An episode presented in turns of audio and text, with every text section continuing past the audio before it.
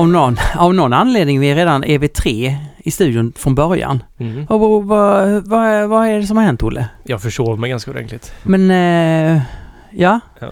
Och, men jag, jag tänkte så här, åh nu har han varit ute och druckit som en gris. Nej, det har jag faktiskt inte gjort. Men jag har faktiskt druckit under hela april faktiskt. Passade på att ta en vit månad. Du, Det var jättelänge sedan jag hade det kan jag säga. Jag vet inte ens om jag har haft det om jag ska vara helt ärlig. Nej, Jag tror inte jag haft det heller. alltså, eh, det jag har gjort de senaste månaderna, det är att jag har mått bra genom att dels börja springa, Mm. jag återkommer alltid till det, och jag har druckit superlite. Det var till och med så att ehm, för en vecka sedan så öppnade jag en burk och jag tänkte, ni vet den här matlagningsölen, mm, så god den är. Jag öppnade burken, eh, hällde i mig lite grann, kände hur brusningen kom och jag började må, eh, alltså jag, började, jag kände en viss depression direkt komma springande in i kroppen. så jag bara hällde ut den. Ja. Eh, ja, eh, och det, det, det är precis som att jag vill att min hjärna ska vara skärpt hela tiden. Alltså sätter jag mig, om jag senare på kvällen vill sätta mig och göra musik så ska jag kunna göra det. Då ska jag kunna höra alla frekvenser på ett bra sätt. Eh, men igår kväll, då var det ändå så att det var väldigt gott att dricka lite, lite folköl. Eh, och sen så, så sa jag så här till, till min fru, ska vi inte ta ut och cykla en runda? Mm, sa hon, du, du lockar mig väldigt dåligt. Okej, vi går och dricker lite kava. Mm, nu cyklar vi. Så då cyklade vi och tog, eh, drack lite rött, kraftfull men inte kärvt, eh, på, på Det är ingen kava man. Nej, det var inte kava eller? Vad är det? Nej, det är inte kava. Nej, nej, nej. Jag sa, vi tar väl kava? Nej, nej, jag vill inte ha kava, sa min fru då. Nej, nej, vad- nej, skulle hon inte... lockades med av kava men Ja. vill inte ha kava. Nej, nej, nej, nej, nej.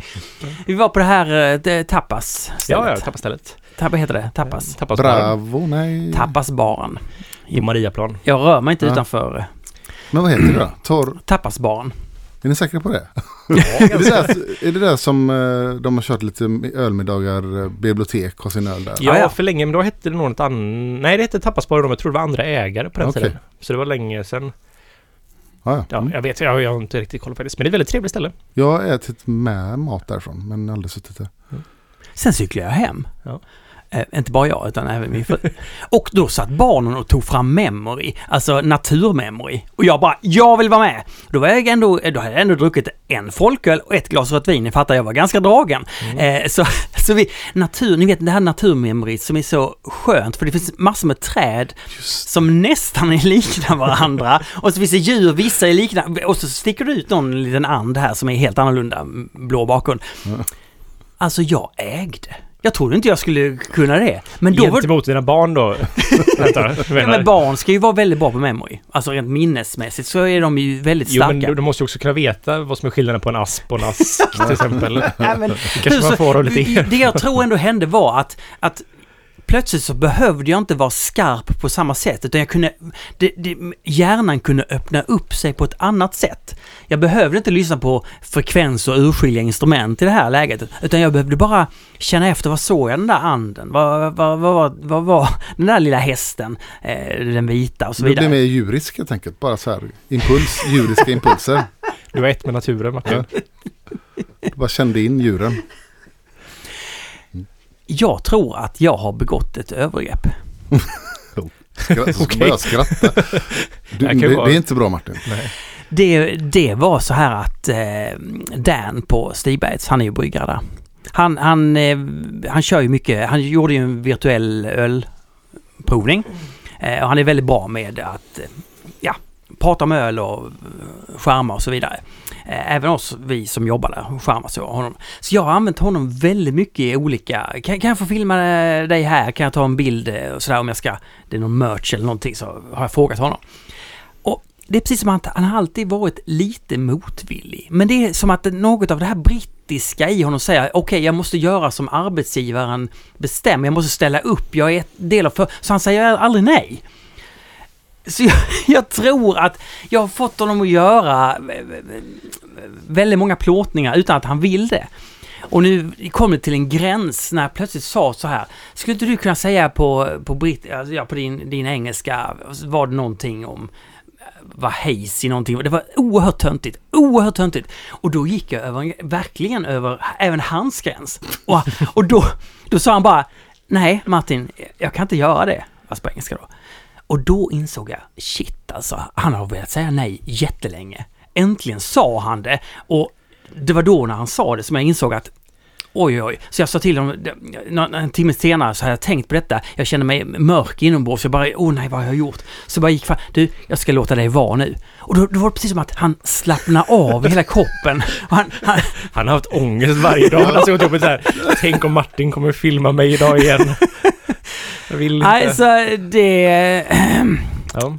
Ja, så det, så det har hänt. eh. Men eh, hur är det med dig Olle? Har du permitterat dig själv eller? Nej, inte inte än. Nej, för jag, jag har ju permitterat mig själv. Så jag jobb, gör ju jättelite. Vad härligt. Men jag gör ju inget sälj nu längre. Utan jag gör ju bara sådana här eh, kvalitetsgrejer som, eh, ja, Filma Dan.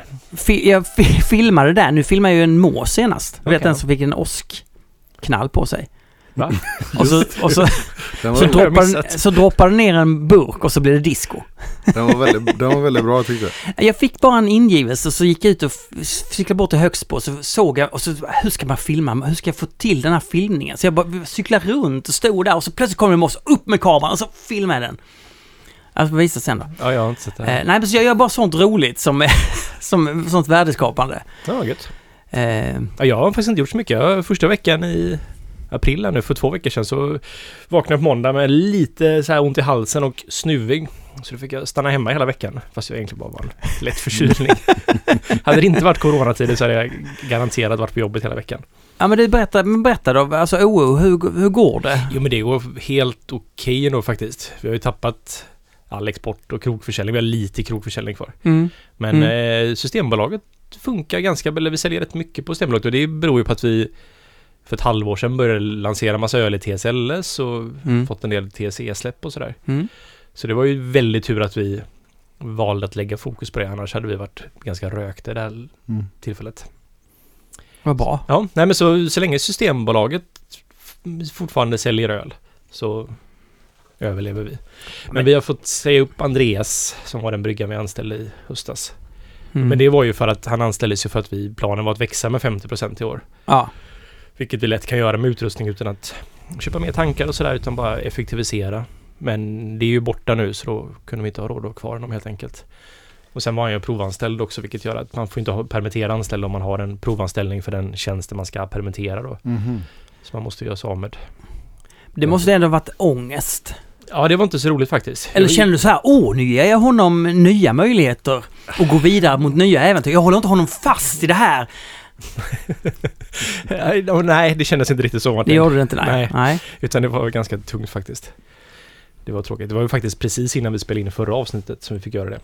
Så jag var Ja. lite låg när vi spelade in förra. Det var lite... Det var många anledningar där. Ja, det Mm. var lite så här. Jag vill inte prata om det då för det var så nära på något sätt. Men Ja. det var tungt faktiskt. Men det var också så här direkt när vi kom ut ur inspelningen förra veckan så blev det officiellt då att. Systembolaget skulle stänga ner den här eh, webbeställningen. Alltså Mm. att beställa från depå som är så Ja, vi säljer det. säkert 50% av våra öl i dagsläget på Systembolaget. Speciellt när Rangi bangat hand då.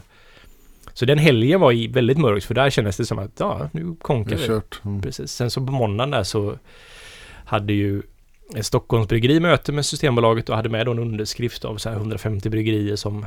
Ja, det var det som hände. Det Eller så- det, det hände på måndagen i alla fall. Jag Ja. tror inte det här, det var enbart den faktorn som... Men... ehm, som var så här att om ni gör det här så kommer vi... Det inte gå så bra för oss. Ja. Och där var det många andra bryggerier som oss då som också har väldigt mycket försäljning på Alltså vi har försäljning i butikerna men väldigt mycket stor andel är liksom från depån då att det beställs runt om i Sverige. Men jag, jag tror inte det här var enbart anledningen. Jag tror att det var lite så här Ja, Jag tror det fick fann... så mycket skit för det. Ja, alltså Systembolaget är väldigt måna om att eh, sitt yttre kan man väl säga att man de uppfattas som ett bra företag. Och sen att eh, gårdsförsäljning är ju det de är mest rädda för också. Så att de två faktorerna blir ju lite aktuella det här nu. Mm. Så jag tror det var dels det. Sen så tror jag att det fanns folk på Systembolaget som inte ville att det här skulle ske för de förstod ju precis vad som det här innebär för Mm. ja, näringen för små bryggerier liksom. Men jag tror att det kanske var att det kom högre upp från Systembolaget för att de var tvungna att göra någonting och så. Just det. Men det var ju det är min spekulation bara egentligen. Ja, men det kom ju ganska dåliga ursäkter. Det tog ju bara några dagar innan de tog tillbaka det här. Ja, precis. Och då var det så ja men nu, vi har, nu är folk friskare och, och så här dåliga ursäkter. Wow. Jag, köpte, jag, jag köpte inte anledningar från början. Utan jag trodde det var som att så här, ni, någonting måste göras. Och så tar vi det här för att det kändes som att det var minst smärtsamt och var enklaste. Mm. Fast de inte riktigt såg alla konsekvenser av det kanske. Ja, det. Sen tror jag så här att för att andra steget för oss småbryggerier hade ju varit att ta rättsliga åtgärder för det här är ett kontraktsbrott mer eller mindre av Systembolaget och jag tror de i och med att det då skulle bli aktu- aktualisera gårdsförsäljningsfrågan lite mer så tror jag att det spelar roll också. Eh, en fråga då som, om vi går bara ta... Eh, vad bra eller bra, det inte, finns inget bra. Allting, du känner du, alltså vänta lite, jag ska bara kolla den här grejen då. Att den här är så dålig, alltså den här micken. Den här micken är bra. Mm. Men det här, är- det här är en bättre mick. Mm. Jag, men jag gillar å andra sidan frekvens. Förlåt, nu, jo. Men, men eh, om vi backar bara till OO, bara så att vi nagelfar det här ordentligt. Har ni bryggt någon ny spännande öl då? Så vi inte glömmer sådana saker. Att, eh, ni, håller, ju- ni brygger ju fortfarande öl. Ja det gör vi. Alltså, Ja. vi. Vi har gått ner lite i tempo men inte så mycket än. Så Eller länge- brygger ni bara Systembolaget öl nu Nu då? brygger vi bara. Vi gör liksom... Det tråkiga är att vi har ju massvis med öl som... Vi hade ju väldigt mycket på fat. Vi hade liksom skruvat upp tempot här. Ja. Så när det här coronan kom liksom och all vår export och krogförsäljning dog så i och med att man inte säljer några fat nu då, för det kan man Nej. inte sälja på Systembolaget på ett smidigt och enkelt sätt, så har vi jättemycket fat som vi skulle sålt i krogar och så här, som bara står och blir gamla nu. Men efter det så har vi bara bryggt eh, öl till Systembolaget. Mm. Så att, eh, Kommer du hälla ut öl sen? Ja det kommer jag i slutändan. Mm. Det kommer det garanterat, för att det är så mycket fat som... Kan vi ta en stor fest istället? Inofficiellt, nu sa jag det här men vi kan inte prata om det sen. Nej!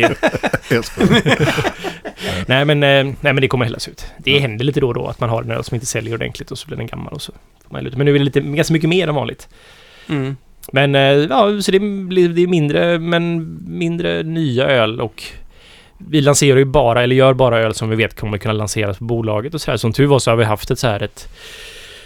Nu missar vi i och för sig första maj eller maj här nu TSLS. Vi skickade in för sent. Men vi har ju en 50-50 som släpps varje månad och lite andra öl och sådär så att... Och vi har helt enkelt fått skruva upp att vi lanserar mer öl i TSLS än vad vi hade tänkt göra annars liksom. Ja. Jo. Det man kan ju lansera- lansera hur mycket som helst. Men vi har faktiskt gjort en ny öl hittills. Vi har gjort Pivot Pills folköl. Oh! Så den borde vara klar om en eller två veckor. Du, för den här folkölstrenden, vi, vi återkommer till den, Ja. men, men den är ju superspännande. Blir den bra eller? Uh. Nej men i- alltså, jag provar dem faktiskt. Även om jag har en vit april här nu så provar jag fortfarande ölen på bryggeriet. Mm. Alltså, Häller i dig. Måste prova. ja. Nej men en mun eller två liksom. Ja. Och eh, jo men det känns ju skillnad att det är... eh, Att Ja. man känner att den, den landar på 3,3 procent. Det här är ju första gången jag gör en folköl på flera, flera år nu. Mm. Så jag tog lite så här... Jag ville vara under 3,5 liksom. Så att 3,3 landar den på, vilket är så pass nära. Mm. Och eh, man känner att det är skillnad när man har en pivot, men det är inte så stor skillnad faktiskt. Mm, Jag mm. fick ändra receptet och skala upp de sakerna som ger karaktär i vanliga pivot för att Mm. hamna rätt i färg. Och... Eh, ja, liksom... Mm. Varför tog du just det, det ölet och in, inte något annat? För att jag tänkte att det var den här som kanske blev bäst. Bäst? Ja. Och jag var också väldigt sugen på att ha en Pivot Pills folköl. Mm. Men något kom- brittiskt, då, mildaktigt sådär? Eh, alltså jag ville göra en, eh, en bruksbitter. Ja. Alltså en sån här bitter med... Eh, namn, jag, jag tänkte att namnet skulle vara bruksbitter. Men att... Eh, ja, men 3,5% Mm. bäst bitter eller liknande. Men eh, det tyckte inte Olof för att det kommer vara svårt att sälja. Mm. Så att Ja, Olof har rätt där. Mm. jag tror också Olof har rätt. Men jag vill göra en, okej? Mm. Men eh, vi ska, nästa vecka ska vi faktiskt brygga um, Balamundi igen. Ja, Men nu gör vi den till en folköl. det. men alltså lokala ICAn, kommer ha de här eller? Du det snackat får vi med dem? Nej, vi har inte snackat med dem än. Vi får se hur de blir först, men... eh, ja. Men Balamundi hoppas jag på, så jag tror jag kommer göra den ganska annorlunda, inte så hazy som jag... För jag har faktiskt aldrig riktigt... Jag tycker inte att hazy IPA som vi snackat om blir så bra i svagare... Det, det clashar liksom med munkänsla och smakförväntningar på det liksom på något sätt. Så jag kommer göra den mer med... Ja, så här klassisk California Ale. Yes istället. Spännande. Det, det där, ja. Men jag vet, alltså det, vi ska brygga den nästa vecka så jag får se. Mm. Men jag tänkte så här, Ballamundi, den var ju 4,2 förut, en session-IPA. Mm. Så nu bara gör man en 3,5. För då kan vi sälja den på bryggeriet, för Ballamundi heter ju hållplatsen som bryggeriet Just det, ligger vid. Perfekt. Det är nästan så jag vill göra en låt om Ballamundi. Det är så Ballamundi. Alltså det är Det väldigt bra. låter ju så här världsmusik. Mm, Det är mm, ett mm. otroligt konstigt hållplatsnamn. Äh, och skitcoolt men så Ja, men, udda eh, där. Jag tror jag berättat den här historien Ja, tidigare. jag, jag känner igen. Och företaget som är... Ja men precis, det var ett sånt Ja. mattföretag som gjorde konferensmattor Mm. som så här fyrkanter. Som man spiller kaffe då så kan man bara ta upp en fyrkant och så. Ja, det är genialt. Och vi hittar ju ingen information men det finns en YouTube reklam för detta företag. Det får vi nästan länka någon gång från Ölpölen. Det, det är en ganska rolig reklamfilm.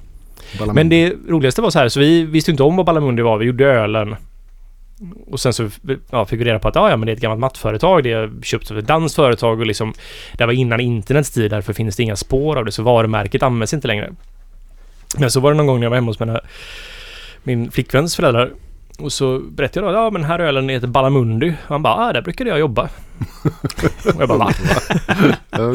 Och då var det så här, han, eh, han är tyvärr död idag men hennes pappa eh, var, hade ett tryckeriföretag som gjorde så här väldigt fina tapeter och tyger och sådär. Men hur han kom in i tryckbranschen var att hans, hans far var VD för Ballamundi. Mhm. Vilket är helt sjukt. Mm. ja, det var där han kommit i kontakt med Ja, ja, ja. och fått idén till att starta ett... Börjar du tro på mystiska saker när du, när du kommer på, över sådana där? Hur saker och ting hänger ihop? Att vi är bara en enda stor enhet? Ja, ja, alltså, jag tror på lite sådana, så jag är ju lite flummig på det sättet. Synergi, eller vad är det det? Du, om du, Syn, jo. om du säljer till eh, ICA FK, Mm. där, vi bor, där vi bor. Nu berättar jag var vi bor. Ni bor ihop Får eller? vi stalkers nu då? Ja, vi, där vi bor. Där vi bor. När vi, när vi sålde, när Stigberg sålde limonella till Ja. dem, alltså en, jag vet, en öl med lite sy- sy- syrlig citronsmak. Då la de ju, då satte de inte den, i kylen. Utan de hade en så här, jag vet en sån här liten, som står på marken, en liten rundel man kan lägga saker i. Mm. Då la de den lite skönt i och så la de såna här chokladdoppade ostbågar i småpaket bakom dem. Precis som att de passade ihop. Det var, det var väldigt fint. Jag tror jag såg det faktiskt. Ja. Men du, Mm. har vi en Facebookgrupp? Nej, vi har en sida. Mm. Men har vi en grupp?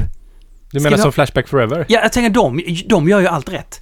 Ja, de, men de är, ja, men Flashback Forever är så jävla bra. nej, de de var hade- rätt. Ja, ja. De har ju haft Roffe Ruff också som gäst. ja, jag såg det. Jag ska lyssna på det. Men Ja, jag, gör det. Jag, har, jag är en stor fanboy av Roffe Ruff. Det är väldigt bra. Ja. Det, det, det, nej, men de gör ju allt rätt och då vill man ju kopiera, eller?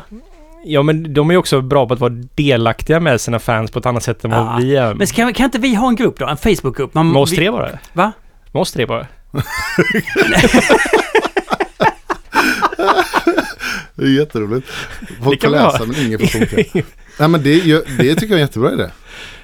Ja, men det kan vi och så får man ansöka om att komma med. Det ska vara lite exklusivt. Ja. Jag träffade faktiskt eh, Ina förra veckan. Ja. Jag berättade det, men jag, jag drog axeln led förra veckan. Du drog axeln ur led. Hur då? Jag var ute och fiska. Så innan jag skulle göra ett långt, eller så här sent pass på bryggeriet, så jag skulle jobba mellan två och typ 12 eller liknande, för vi byggde öl väldigt sent.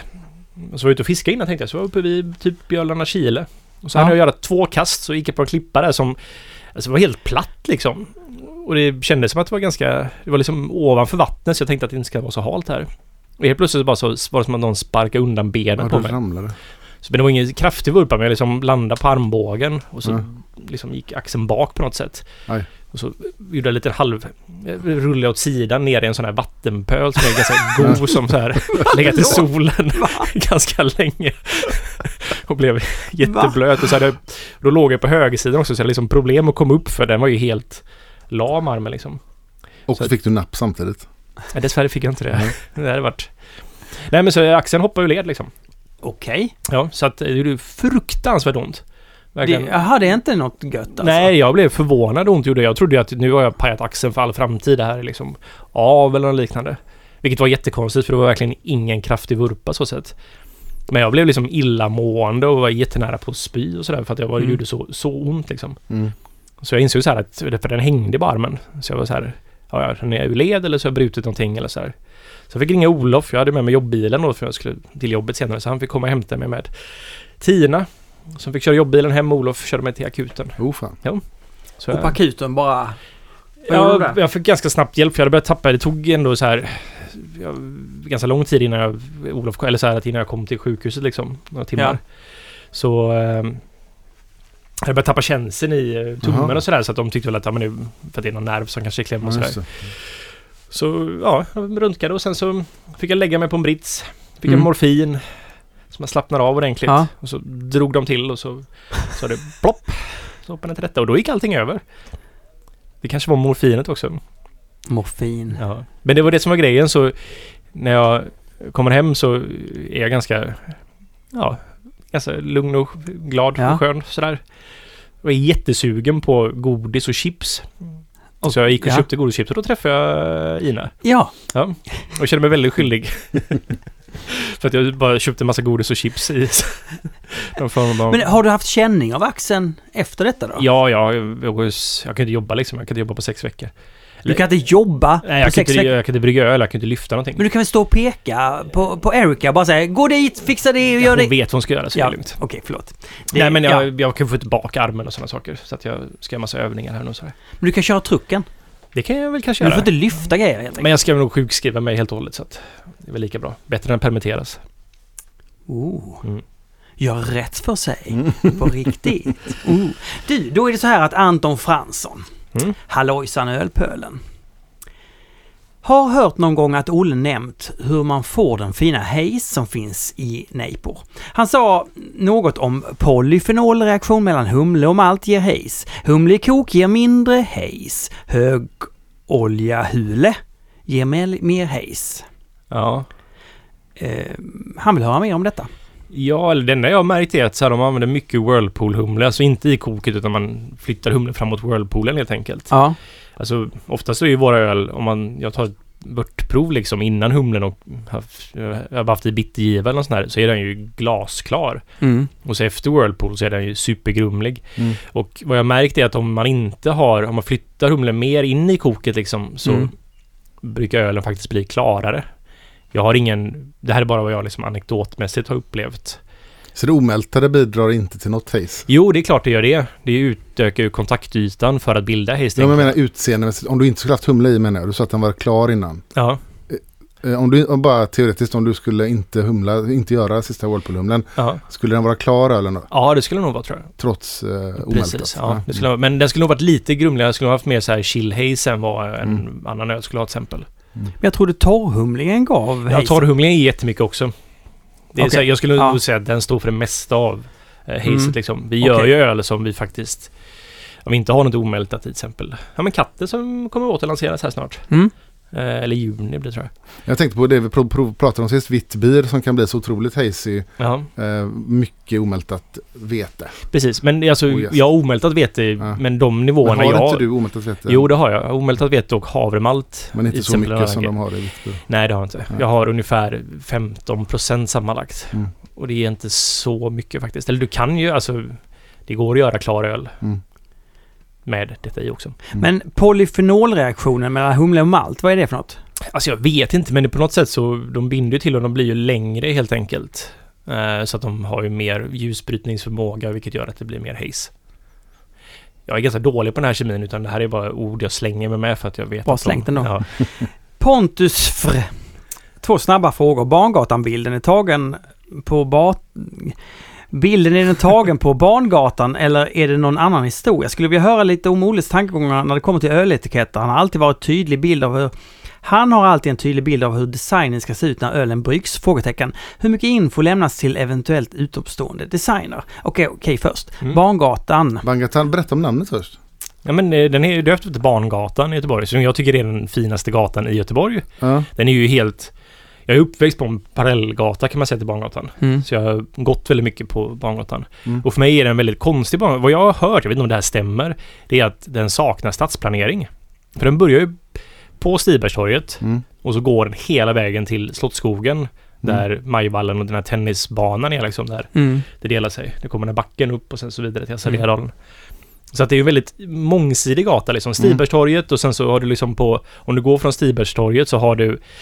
På vänstersidan så har du eh, ganska fina hus. Det är väldigt blandat. Det är det här gamla huset Ja. som är liksom nästan ett rivningskontrakt fast... På högersidan är det så här förortskänsla. Ja, precis. Jättehöga hus. Ja. Som inte... För man har ju en sån grej att man inte brukar bygga eh, över fem våningar i Göteborg. Men det har man uppenbarligen Ja, skitit de- på den här precis, gatan liksom. Och sen så kommer man ju då till en skällstation som är K-märkt. Den är som om man tittar från just det. Google Maps Mm. eller liknande så är den ett skällskal. Den är så brand. Så det kan ju aldrig vara något annat än skäll där tänker jag. Mm. Lilla Ullevi kallas den. Ja. ja.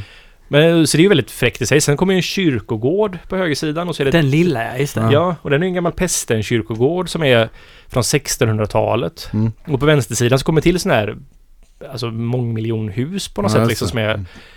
och sen så, men sen kommer vi vidare till ungefär där jag bodde på de här, den här trekanten med landshövdingehus. Och så är det Slottsskogen på vänstersidan, så jag tycker jag är en väldigt fin gata. Och så Mm. har du Djurgårdsparken med de här jättegamla Vegahusen, den här Ja. Vegaföreningens hus och sådär. Mm. Här, som är de äldsta i Göteborg. Så Mm. det är en jätteblandning. Så har Johan Tibers möbelhus som har också bara gamla Mm. hus som är liksom lagerlokaler. Så min plan var, jag har ju barngatan.se, när jag var 18 så registrerade den. Ja. Och då skulle jag göra ett fotoprojekt tänkte jag. Skulle liksom gå hela Bangatan och göra en interaktiv hemsida. Mhm. Jag gjorde aldrig detta, men Google Du har Maps... tid nu. Du har Ja, tid nu. det har jag faktiskt. Men Google Maps kommer ju sen. Ja, just det. Ja, med den här Street View-grejen. Det var ju flera, flera år sedan. Men ungefär en sån grej jag tänkte göra. Fast jag ville liksom... För det fanns lite roliga... Ganska... Det fanns seriehörnor. Det fanns förr i tiden en sportfiskebutik. Och det fanns så här... En halvgalen person som har en så här begagnad elektronikförsäljning fast han har separationsångest med alla objekten där så att Mm. han har svårt att sälja dem. Så det var väldigt mycket roliga verksamheter Ja, ja. som jag hade tänkt jag skulle dokumentera på något sätt. Men det blir aldrig av. Därför äger jag fortfarande domänen barngatan.se. Ja, men det är en häftig gata. Mm. Men just, det- just det här Bangatan. Ja, Hörde jag en rolig berättelse. Fast jag visste inte, den sa inte du nu. nej. Nej, jag, nej just det. det namnet Bang... Jag säger ju Bangatan. Ja, För jag tycker men, men du är inte den enda som säger det. Nej, nej, det är ju jättemånga som gör det. Men vet du varför? Enligt, eh, när jag har en kollega som gick i pension, nu, Ja. Ulf heter han. Så han älskar ölet Bangatan. Så när han, vi gjorde lite grejer för honom för några veckor sedan så då köpte jag en hel eh, låda Bangatan. Så tog vi av alla etiketter Ja. och så gjorde vi en Ulf-etikett då på den. Och sen på kvällen så kom hans eh, fru som är 65 också. Hon har ju växt, född i Göteborg och växt upp på Mm. Bangatan. Eh, och så frågade hon vad det för öl och så sa jag men det är Bangatan eller Bangatan. Då började hon berätta så här att det är så roligt för där det låg en eh, mataffär där Ja. som en indier jobbade i. Ja. Ja. men, jag, jag trodde nämligen inte du visste det. Jo, det visste jag. Ja. Ja. Det lät som att det var så här. ett- Men sen så... och han sa Bangatan. Precis. Ja. Ja. Okej, det, det, så är det. visste du det Martin? Nej. Ja. Så att Jag har berättat det här i podden förut Du har gjort det? Ja. Okej. Men till Men det- frågan då. För mig, men för mig, min största koppling är att jag hade så här turkiska vänner som bodde på min gård när jag var liten som jag lekte med. De sa också Bangatan och det tror jag de sa. alltså på, bara så att det var så de uttalade. Ja. Mm. Men svaret är alltså ja, bilden är tagen Ja, bilden är tagen på. Jag, jag vet faktiskt inte exakt var utan... Och med etiketter så här så ja, jag har ofta en ganska tydlig idé om vad jag vill ha men det är inte alltid det blir så. För Mm. vi låter ju ändå våra designers få kreativ frihet över det. Mm. Men med Bangatan så ville vi ha, där sa jag att jag ville ha en bild på Barngatan. Mm. Jag hade väl kanske föreställt mig att det skulle vara en bild där man såg att det här var Barngatan, för det gör man inte riktigt nu. Men jag tycker den är jättefin, det är jättefint så att det är en fotograf som heter Karl Ander som jobbar då med den designbyrån och som jätteduktig fotograf som eh, har tagit den bilden. Mm. Så han eh, på uppdrag gick ut och fotade bilder på Barngatan Mm. och tog den här bilden som blev etiketten. Men eh, jo, men ofta så har jag ändå en tydlig bild, men det blir inte alltid så. Men ja, jag, Mm. viktigast är att jag är någonstans är nöjd. Ibland så är det den bild man har i huvudet inte den bästa liksom. Nej, Det får man ju separera från ibland också. så kan det vara. Mm. Jag tror jag skulle kunna göra det jättebra.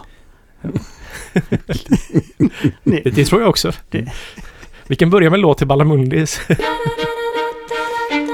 Lost in Fungus. Bangatan och Narangi utifrån den kvalitet de håller bägge nu. Helt galet! Skulle gärna lyssna på två timmars samtal kring humle, malt, vattenbehandling, gäst etc. rörande dessa två mästerverk. Mm. Okej, kör, kör. Två, Två timmar. timmar. Okej. Ja, det är Faggels som humle. Nu går vi nästa fråga. Nej, okej, men... ehm, Ja, men vad roligt att han tycker att båda är bra, för jag är också jävligt nöjd med båda två just nu faktiskt.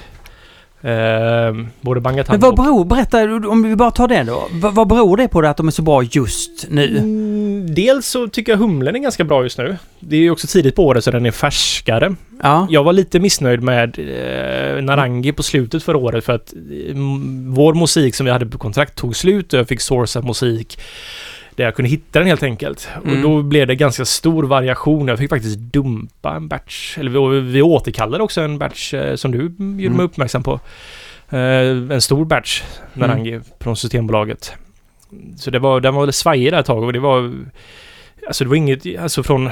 Allting gick ju helt normalt. Det enda som var annorlunda var att vi använde humle som var förmodligen av sämre kvalitet. Och det var inte heller så att jag riktigt uppfattade det när jag öppnade en påse heller. Att jag kunde känna att det är annorlunda men inte att det skulle vara så sämre liksom. Hallå, vad har hänt med din näsa? Ja men humle är lurigt Martin. nej men, eh, nej men sen så, jag vet inte, det börjar falla på plats också. Vi eh, blir mer... Ja, bättre på att brygga och man har liksom... Nu har vi gjort Bangetan och Narangi så pass mycket att man liksom... Sen så gjorde jag faktiskt en förändring på Bangetan. Jag tog bort 10 kilo mosaik från den. Va? Mm. Och ersatte med 5 kilo cryohops. För de har ju ungefär dubbla mängden alfas... Eh, Vadå cryo, uh, cryohops? Alltså det är... Mosaik cryohops? Ma- Mosaik cryohops. ja, precis. ja, okej, okej, du hade ändå i. Ja, precis. För att det är liksom dubbla mängden oljor i cryohops ungefär. Så att då kan man liksom, den är dubbelt så dyr så att 10 kilo pellets motsvarar 5 kilo cryohops helt enkelt. Och cryohops har en liten annan ton. Man kan alltså bara torrhumla med cryohops tror jag hade blivit inte sådär jättebra utan man har det som en liten extra... Tror du inte många gör det? Eh, jag vet, jag tror faktiskt inte... Vadå, att blir, blir det stickigare eller? Vad, vad är det som gör... Vad, Det, det, dels så tror jag det ska bli lite endimensionellt på ett sätt. För du får ju, det är mindre växtlighet i Mm. den, är ju mer koncentrerad bara det som är... Så att du skulle få liksom en del. Jag gillar ju också det här lite kärva man kan få från humlen. Det liksom skapar en mer komplexare profil. Det ska ju vara lite motstånd i den också. Så att, mm. ja, jag tror de flesta använder nog det som en eh, utfyllningsgrej. Jag tror liksom. många hembryggare ser, det har jag ju tolkat som, ser eh, Cryhop som det absolut finaste man kan ha. Så att de gärna använder det, bara det om Ja, det okej. går. Ja, Men men jag tror de flesta kommersiella ändå Ja, har vett nog att faktiskt inte göra det. kan vara lite svår att jobba med också. Kan vara lite klibbig liksom. Ja, den är klibbig. ja. Men på tal om eh, det du nämnde nu här, Mm. mosaik. Så var det ju ändå så att du hade ju en ölprovning på järnbruket. Mm. Eh, pratade vi om det förra gången? Nej. Men- Nej, det tror jag inte. Eh, eh, Det var och- nog inte helt klart att vi skulle ha den provningen då tror jag. Nej. Du, men du hade det, ni hade, du hade det och det filmades ju också. Ja, just det. Eh, så jag kunde ju följa lite grann Ja. och se lite grann. Du Fast det? filmades det? För jag letade efter. Ja, för ni sa att det skulle filmas men jag hittade ingen länk. Nej, men jag, alltså jag är inte... Jag, jag tittar inte själv på det. för då är det live. men... Eh, nej, men vi gjorde... Det var ju en beer makers dinner, så det var ju liksom med maten Ja. på järnbruket som är... Fan vad bra det är, mat det är där. Ja. Alltså om man inte äter mycket kött och vill bara så här, ja men jag vill ändå äta kött mm, så här någon gång och ska äta bra kött så gå till järnbruket. I Floda. ja, det är s- verkligen bra, bra, bra. Bra, bra, bra. Men Och- så det var ju mat då, eller Ja. mat och öl. Så Mm. det var ju så Ja. rätter. Så att, men de drog ner från 60 personer till 30 personer så att alla fick mer plats och så. Sådär. Men... Eh, Jag såg inte hela, men Nej. jag såg ett mycket intressant parti. Ja. Där du pratar om mosaik som det mest fulländade av humlesorter. Den innehåller allting. Den, den, har man mosaik i, då får man, man, får, man får ett djup som ingen annan humlesort kan ge. ja. ja, men den har Är det en, så? Den, jag tycker den har en väldigt stor bredd faktiskt. Det är din favorithumle. Den Ja. tickar de boxarna som jag gillar med humle liksom. Den har lite så här, den kan ha, årets skörd har lite lökighet i sig, vilket jag gillar. Det är lite mer som så här ramslökslökighet liksom på ett så här lite mer delikat sätt. Mm. Och sen så har den ganska piniga toner, den har fruktiga toner, så jag tycker den faktiskt liksom eh, både nya världen och så är den så distinkt i sin egna smak att så här, Citra kan jag ibland tycka att alltså jag har svårt med att är det här verkligen Citra med mosaik brukar man säga det här är mosaik garanterat Mm. i det här liksom. Så att Feffe Feffe undrar, vad är den nyaste batchen av Äkta Pils humla med? Eh, de senaste batcher Äkta Pils har varit humlad med vi har Magnum som bittergiva. Sen så har vi SAS i eh, i eh, underkoket. Mm. I, mot slutet så har vi två eller två eller tre givor. Två givor tror jag det. Typ 20 och 10 minuter. Och sen så använder vi hopbacken och där har jag eh, tättnang i Tättnang. kottar. Som torrhumling då? Ja, nej Eller- inte torrhumle, hopbackhumle liksom. Så att den är ju med under hela jäst. Eller så är det ju som en extra injektion av humle precis innan kylning. Att Whirlpool-humlet exempel ligger ju ändå i Whirlpoolen först 30 minuter när det cent ja, centrifugalkraften får göra sitt och liksom det samlas i mitten och sen så under kylningen som tar ungefär 30-35 minuter. Så det är ändå en och en halv timme, eller en timme nästan. Lite mer än en timme som humlen har kontakt med vörten vid 100 grader. Hopbacken, då blir det liksom, där rinner det igenom Och sen kyls det direkt så att då bevaras ju humlearomen mer i ölen. Men den får ändå genomgå en jäsning som där liksom kolsyran skrubbar bort en hel del av aromerna så att man får ändå en bearbetad arom. Mm. För jag kan tycka att torrhumling med, man får ju använda väldigt lite och sen så i, jag vet inte om jag alltid tycker att det blir godare i pilsner faktiskt. Med torrhumling. Ja, Mm. utan jag föredrar att använda hoppbackan. Och min idé med det är ju att liksom när vi var i Bamberg där så var vi på Genstaller. Mm. Och hans, en av hans pilsner gör, han har ju det här kylskeppet. Just det. Så han har ju humle i kylskeppet. Mm. Och kylskeppet tror jag är till för att ta det från 100 grader till typ 70-60 grader tror jag någon sån här kanske. Ja, det var man, något sånt. ja, man kyler över. inte hela vägen, man förkyler liksom. Mm. Och sen kyler man så att där får man också en sån injektion av humle som i och med att det inte då är 100 grader så länge utan temperaturen sjunker ganska snabbt då för att det är så mycket ytkontakt med luften så att det kyls den vägen. Mm. Så bevaras ju ändå mer aromer i den. Så min tanke var att efterlikna lite det faktiskt. Har du tänkt på en sak? Jag pratade med lite med automagiskt om det. Att i ganska många kylskepp, när man ser för filmer och videos så, är de ganska, så pumpas vörten ganska aggressivt ner i kylskeppet. Det är nog för att syresättet tror jag. Ja men när den är så 100, alltså, och, och man, men varför i det läget? Alltså vid 100 grader så kommer du inte binda någon syre heller. Nej. För att desto varmare vätska är desto svårare har den att lösa gaser liksom.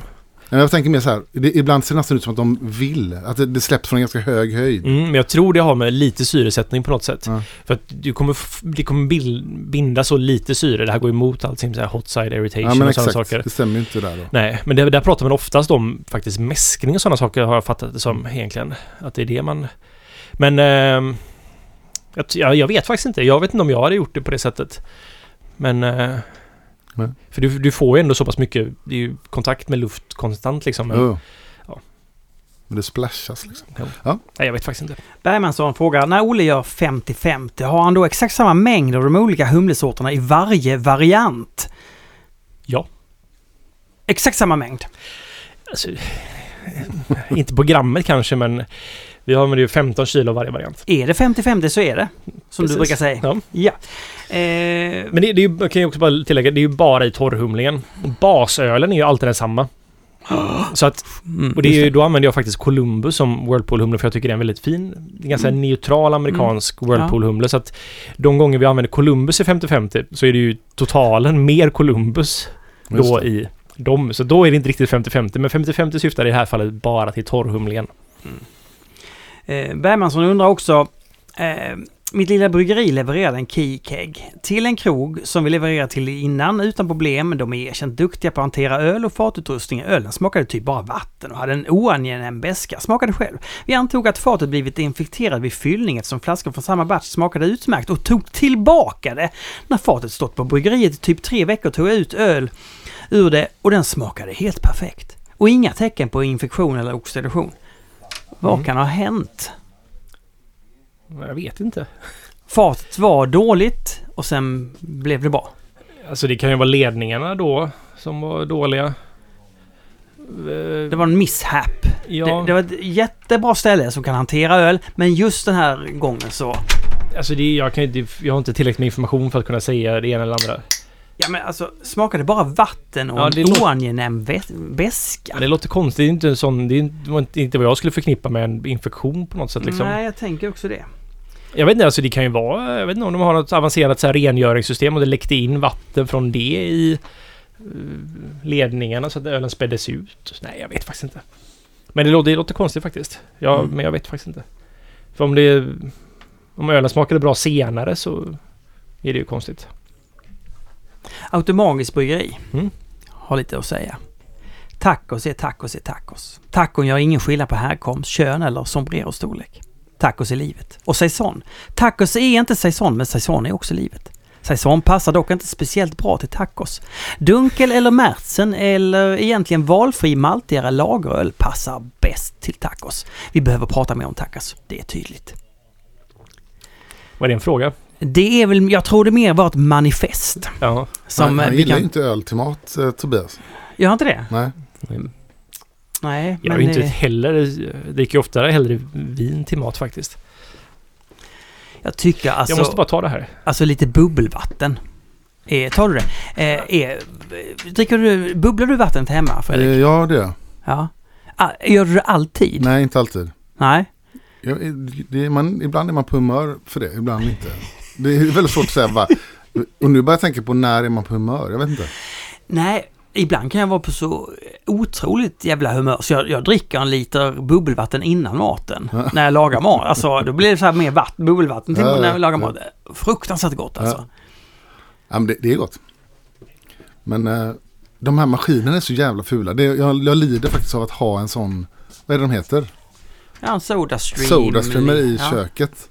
Det är så fruktansvärt fult. Ser Ja, ganska snygg faktiskt. Terminator-pryl. Liksom. Jo, jo, men... eh, Pratar ni om Sodastreamers? Ja. Ja, Mm. de är alltid så extremt fula. vulgära liksom. Och, så att jag egentligen vill jag dölja den på något vis. Men, ja. Ja, men du kan inte ha Sodastreams eget märke där du måste liksom vinkla. Det är fruktansvärt och jobbigt. Du måste ha en, en fast där du får in det ur... Ja. Kan man inte, alltså I USA är det väl vanligt med kylskåp som har så här kallt vatten och Oh, bubbligt jo. vatten. Mm. Men det finns i Sverige också. Gör det? Jag jag har sett en del sådana. Okej. kylskåp. Det hade jag velat ha. Måste. Ja. Mm. Eh, ja men vad härligt Fredrik eh, Mm. att du är här med oss. Mm. det jag tänkte, välkommen då eller? Men nu kan, nu kan vi inte spela, kan vi spela ingen nu? Ja, men det kan vi göra. Ja, men vi måste ju höra gingen.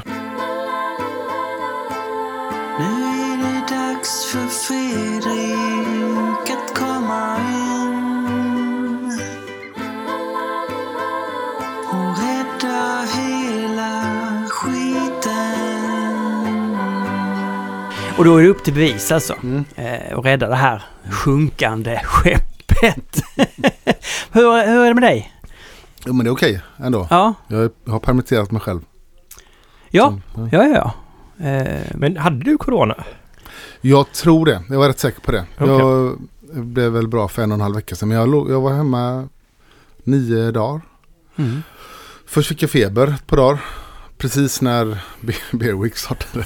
Så jag var inte på Bear Week. Fick jag feber. Eh, och sen fick jag sån här konst... Jag hade ingen hosta eller något sånt. Men jag fick en sån här konstig jävla muskelvärk som jag aldrig haft. Som en enorm träningsverk. Som gick igenom olika delar av kroppen. Okej. Gick neråt så här. Axlar, rygg, midja, lår. Och låren höll i sig tre dagar. Det var någon som stod och drog i mina lårmuskler. Liksom. Så Oj. jättekonstigt. Så jag, och inget så här luktsmaksinne. Så jag, jag är rätt säker på det. Vem fick du det av? Ingen aning. Dig kanske? Ja, jag kan ha haft det men otroligt mild variant. Men jag är ju urstark alltså. Ja, du är det. Så det kan väl vara det kanske. Ja, Jag har aldrig sett dig sjuk Martin. Har du inte det? Jag tror inte det. Hmm, nej, nej, det är... Nej, alltså jag är otroligt eh, frisk släkt. Nej, jag, är- jag är bara ljuger. Nej, men vad roligt eh, då att du har haft det. Då är det ju liksom... skönt att du inte blev sjukare än så. Ja. Ja, Jag tror det i vart fall. Men jag ska, Då- jag ska gärna ta ett sånt test man kan göra efterhand och kolla om man har haft det. ja. Vad jag nu ska göra med den informationen. Men det kan vara bra ändå. Nej, men jag tror det är bra för då slipper du vaccinera dig tänker Mm. jag, eller? Jag vet inte exakt hur det här Det är fungerar. klart. Alltså, det när jag kom ut i morse och väntade på dig, Olle, Mm. eh, och du inte kom, då tänkte jag på en sak. Vad oerhört friskt och klart och krispigt vädret är. Det är så här kyligt, men det är helt hög blå himmel. Det här är ett helt underbart väder. Tänk att behöva gå omkring i ett Spanien som är 20-25 grader varmt och så ska man tänka att här, här snurrar det runt virus.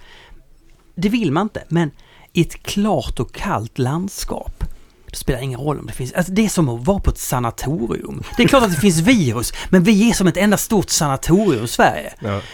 Ja, jag älskar det. Men idag var det ju bra väder Martin, det är inte alltid det är det. Vi uppmanar ju eh, att, att tagga eh, favoritlokala bryggerier, alltså support your local brewery eh, i, i denna så kallade viruskris eh, där, där det är lite segt för små bryggerier. Ja, det är det nog. Supersegt till och med. Eller det är det. Så att... Det är ju bra att folk... Jag, jag, jag vill först rikta ett tack till alla som faktiskt stödköper öl på Systembolaget. Mm. Vi har ju märkt en, att det gått upp försäljning med liksom, ja men framförallt Narangi och Bangatan. Ja, det är så. Så att det är ju... Det uppskattas väldigt, väldigt, väldigt mycket Ja. faktiskt. Jag tror det är så över hela, Ja, i stort sett över hela linjen. skap, ni ska få pengar också sen. Vi, start, vi är inte klara än. Det är väl en veck, några dagar till, en vecka till. Vi startade ju en sån... När Bear Week startade, eftersom det inte var så mycket event och sådär. Så Mm. kunde man köpa en virtuell öl. Just det. Och alla Göteborgsbryggerier hade varsitt öl i den här Ja. butiken då. Så vi har nog sålt öl för, för ja, 45 000 någonting. Det är bra. Så pass. Det är jättebra. Så mm, ni ska få de pengarna sen. Jag vet inte hur. Bara. Ska jag bara swisha er eller? Ingen aning. Vi får lösa det på något vis. Men eh, pratar vi med bryggeriet så kanske vi kan donera det till Gbg Beer Week istället. Ah. Ja. Ja men vi, Gbg får redan en eh, andel. Okej. Av, av ett öl kostar 50 kronor så fick Gbg 10 kronor. Ah. Men eh, för öl och whiskymässan är ju flyttad nu till oktober. Oktober, ja. Kommer ni köra...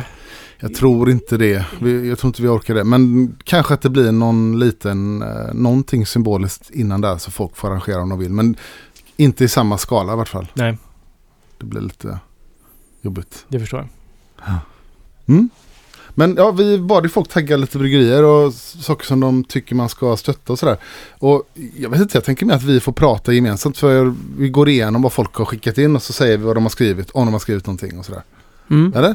Ja. Och så får ni se om, för det är lite kul, för vissa av de här bryggerierna har man ju inte, eller jag har inte provat. Eh, Så kan man ju få beställa på bolaget. Det finns ju några bryggerier kvar i alla fall. De alla har inte...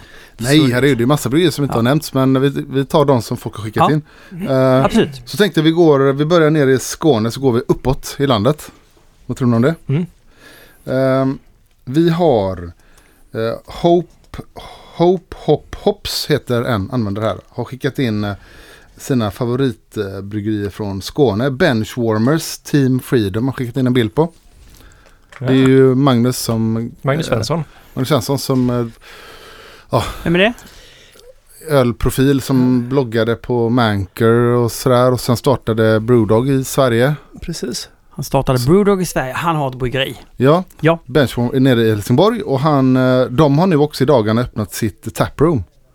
Eh, som heter det Benchwarmers eller? Benchwarmers Taproom kanske? Ja. Jag har ingen aning faktiskt. Är det, är, har det någonting med bänkvärmare Ja. att göra? Är det lite A-lagskänsla på den ölen då? Alltså man värmer bänkar, dricker öl? Nej men jag tror att, Nej. nu gissar jag lite, men jag, Ja. när jag pratade med honom när han startade det där företaget var jag lite grann hade inte Fredrik Ganslant ett företag som hette Tennis N1? Nej, Jo, jo. Var inte syftet med det namnet så här att man ska kunna nå en, så här, tjäna så mycket pengar så man inte behöver jobba så man kan ringa vem som helst och säga Tennis N1? Var inte det tanken? Med det Det namnet? vet, jag har ingen aning om tanken Jag tror det. Ja. Och, och jag tror Ja. att namn, syftet med Benchwarmers var att man skulle bara ha, kunna ha det så skönt så att man bara sitter på en bänk och bara ljuger. Liksom. Mm. Bra. Vi ska alla bli A-lagare helt Ja, enkelt. exakt. Precis, det är målet. Ja. Ja. Men det går bra för Benchwarmers tror jag. De har ju köpt ny, De börjar ju med en ganska liten utrustning med eh, sånt... Eh, inte Braukorn, Braumeister menar jag. Precis. Eh, Så här i större vo- volym då. Och sen så nu har de köpt in ett riktigt bryggverk Ja. på 2000 liter. Och det gick ganska snabbt den Ja, uppväxlingen. Då. ja det är jätteroligt. Så det är kul. Och eh, sen eh, Bruski också då, han taggat. Eh, och Bruski behöver ingen närmare presentation. Helsingborg. Helsingborg. Mm. Och eh, Ja. Henning Pettersson, Hyllie Bryggeri skickade han. Eh, tipsade han om. Ja, Hylle är väldigt bra. Det är ju... Eh, det var ett litet, men nu tror jag det är ganska stort liksom. Ja. Eh, De, de har väl också ett annat varumärke som de släpper öl under som ska vara lite mer... Psychopipes tänker du på? Ja, det samma? Ja, det är väl typ samma fast det är med, med Torsten då också från eh, som startade Beer Ditch i Malmö. Ja. Eh, Beer Dicks. Ditch. Okej, Dike. jag vill bara... Ja, ja, men man vet inte. Så Mm. eh, han har sålt Beer Ditch nu tror jag. Men Psychopipes är väl någon sån här att de gör lite wild and crazy öl där helt enkelt. Mm. Medan Hylle, deras Hylle-IPA är ju väldigt... Det är en bra liksom solid... Inte en haze-IPA utan en IPA liksom. Mm. De hade gjort någon enbärs-IPA nu. Till påsk. Oj. Eh, Som jag provade på Systembolagssläppet i Stockholm. Mm. Och jag tror att det måste ha varit en testbatch. För jag, jag tror inte att den smakar så sen. Det var väldigt mycket enbär. Har du inte provat den? Nej, jag har inte provat det. Eh, sen, Bräckeriet kommer upp såklart. Och då skriver, det är en inaktiv vigilant, heter han. Bräckeriet, hög nivå. Mer nysläppt variation än många hazy hype bryggerier för den som behöver något nytt jämt. Vi ska vara tacksamma för tillgång till ett sånt bryggeri i Sverige. Det ska det vara. Det ska vi faktiskt vara. Det är ju ett helt unikt bryggeri egentligen. De var så tidiga med det de gör Ja. och så dedikerade till det vad de gör och ja, håller hög klass. Verkligen. Och ja, men kör sitt race liksom. Och hade en, en unik idé, eller har en unik idé. Ja. Jag gillar också att de börjar sälja um, Grönsaker. kimchi Ja, på bryggeriet också. Precis, det är en spin-off. De, gör med, de släppte en ny batch häromdagen, kimchi. Man kan åka dit och handla. Där har ju öl och matlagning ganska mycket gemensamt ändå. Att man, när man jäser mat. Det finns ändå.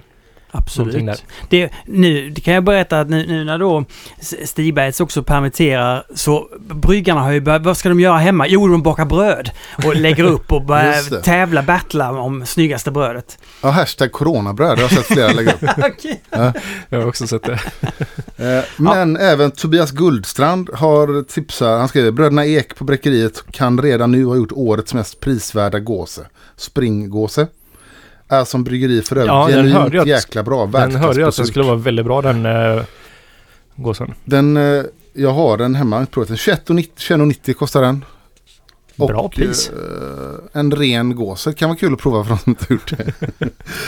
Sen så eh, Pax brygghus, Flyinge. Pax är också ganska så här lite, har, tycker jag gör rätt mycket bra öl. Det var ju de som köpte Lycke i Göteborg, det Mm.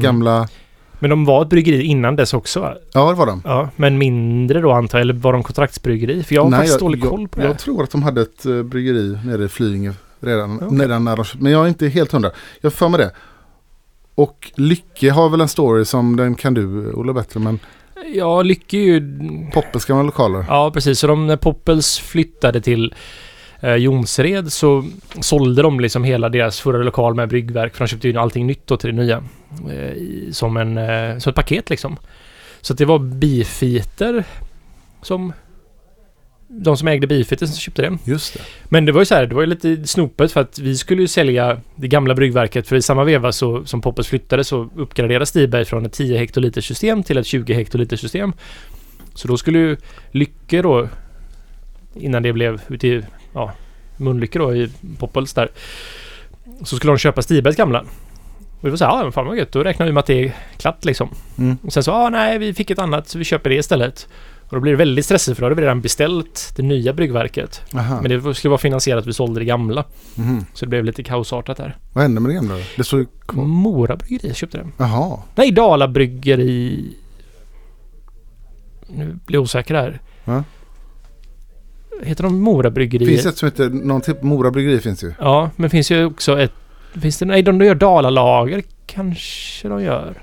Heter det Oppegård som har ett öl som heter Dalalager? Jo, men de här har... Båda två har... Okej. Ja, jag vet inte fan. Ja. Nej, men det, så det hamnade uppe i Mora i alla fall. Ja. Men ja, sen så Lycke mm, gick ju inte så bra så att på Pax köpte Lycke så Lycke finns ju inte längre men Pax har kvar varumärket Lycke. Just det, de säljer vissa öl under det. Precis. Lycke Pilsner och sånt finns på Ja, bolaget. exakt. Och Pax är, ja, det är de som har en katt på typ nästan alla sina, eller många Mm. etiketter. Jag tror Pax är, deras katt heter Pax. Det var det från Skåne. Ehm, sen så kom vi upp till Göteborg. det här pratar vi så mycket om så vi kanske inte måste prata Men jättelänge Pax om. var i Göteborg också. Ja, det är sant. Ja. Det är Göteborg också. Och Skåne. Ehm, och här har någon lagt upp uh, Session-IPan från Stigberget. Hur de nu kan ha druckit den redan. En Ja. person som heter Ölnörderi Helvete. Ja, Mm. Ja. Ja. mm, det känner du Olle. jag känner honom. Ja. Uh, skriver så här. Session är en av de mest menlösa stilarna i min käft. Det smakar som en folköl så varför inte dra, varför inte dra ner det till 3,5? Det har Stigberg tagit fasta på och det, är en, och det är ett väldigt smart drag för den här är god. Munkänslan är krämig och rik på smak. Det avtar dock när den sväljs men det skiter jag i. Titta förbi, gärna förbi Stigbergs bryggeri nere vid Gamla Varvsgatan och köp ett gäng imorgon. Alltså idag. Mm. Alltså för några dagar sedan. Ja. När det här släpps. Ja, men eh, just det. Vill ni prova det nu eller ska vi ta det sen? Men vi kan väl prova det nu. Jag är Ja. ganska spännande faktiskt. Alltså vi sa ju, jag sa ju så här, eh, du har ju sagt det går inte att göra. Alltså i princip, princip går det, ska man inte hålla på och dra ner alkoholhalten. Jag har inga problem med en öl som är 3,5%. Jag tycker mest det är tråkigt att den gränsen går där. Mm. För 3,5 det är liksom inte så här att... Det är ingen bra, alltså typ 4,5 hade varit en mycket rimligare gräns kan jag bara tycka. Ja. Sen så är det klart att det går att göra bra öl som är 3,5. Jag är inte emot men jag tycker den här liksom artificiella i vår överrepresentation av 3,5 öl vi får i Sverige är ju inget normalt. Det är någonting som har blivit styrt väldigt mycket av Alkoholpolitik. Ja, precis. Vilket genom historien har varit mycket öl har varit det liksom. Ja, verkligen.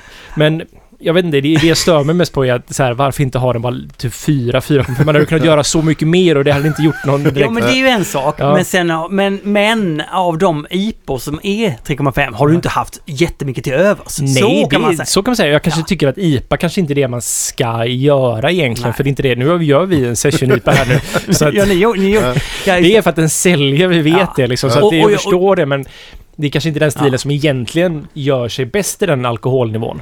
Och, och, och våra, våra två britter, Mm. våra två, vi har ju flera britter då, men två av britterna, eh, eh, Dan eh, ja, eh, och eh, Olli har ju sagt till mig alltså, nej men nu, nu brygger vi det här och du kommer få se på satan alltså. Så jag, jag hämtar. Mm.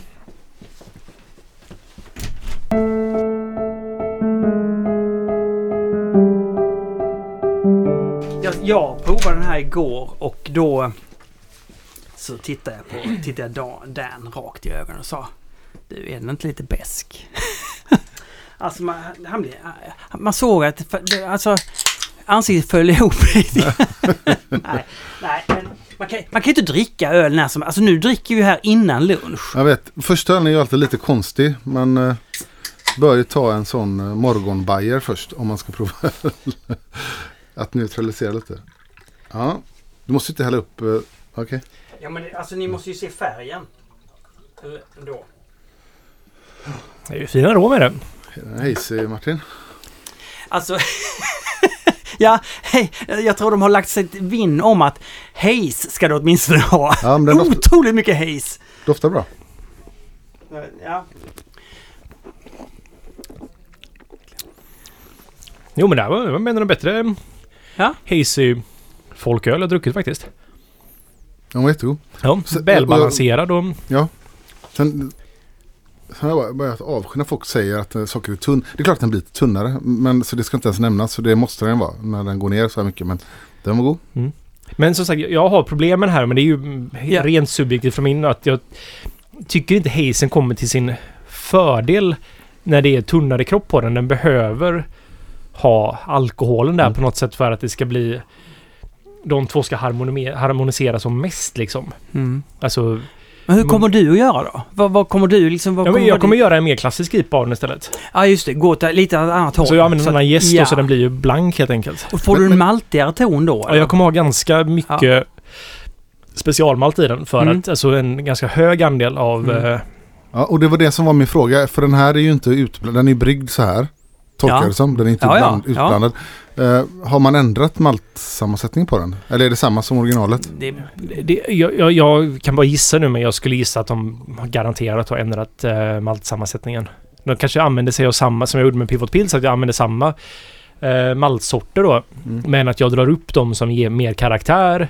Alltså karamellmalten och viennamalten i Pivot Pills fall så har jag dragit upp väldigt mycket mer så de är en högre procentandel då av Mm. för att få liksom efterlikna den karaktären som man får av en mer koncentrerad vört liksom. Mm. Och det skulle nog gissa att de gjort med den här också.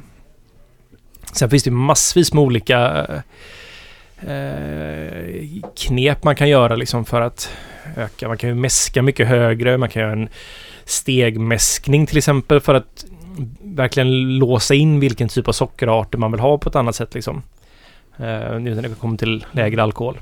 Så jag skulle gissa att de här också har mäskat den här mycket högre.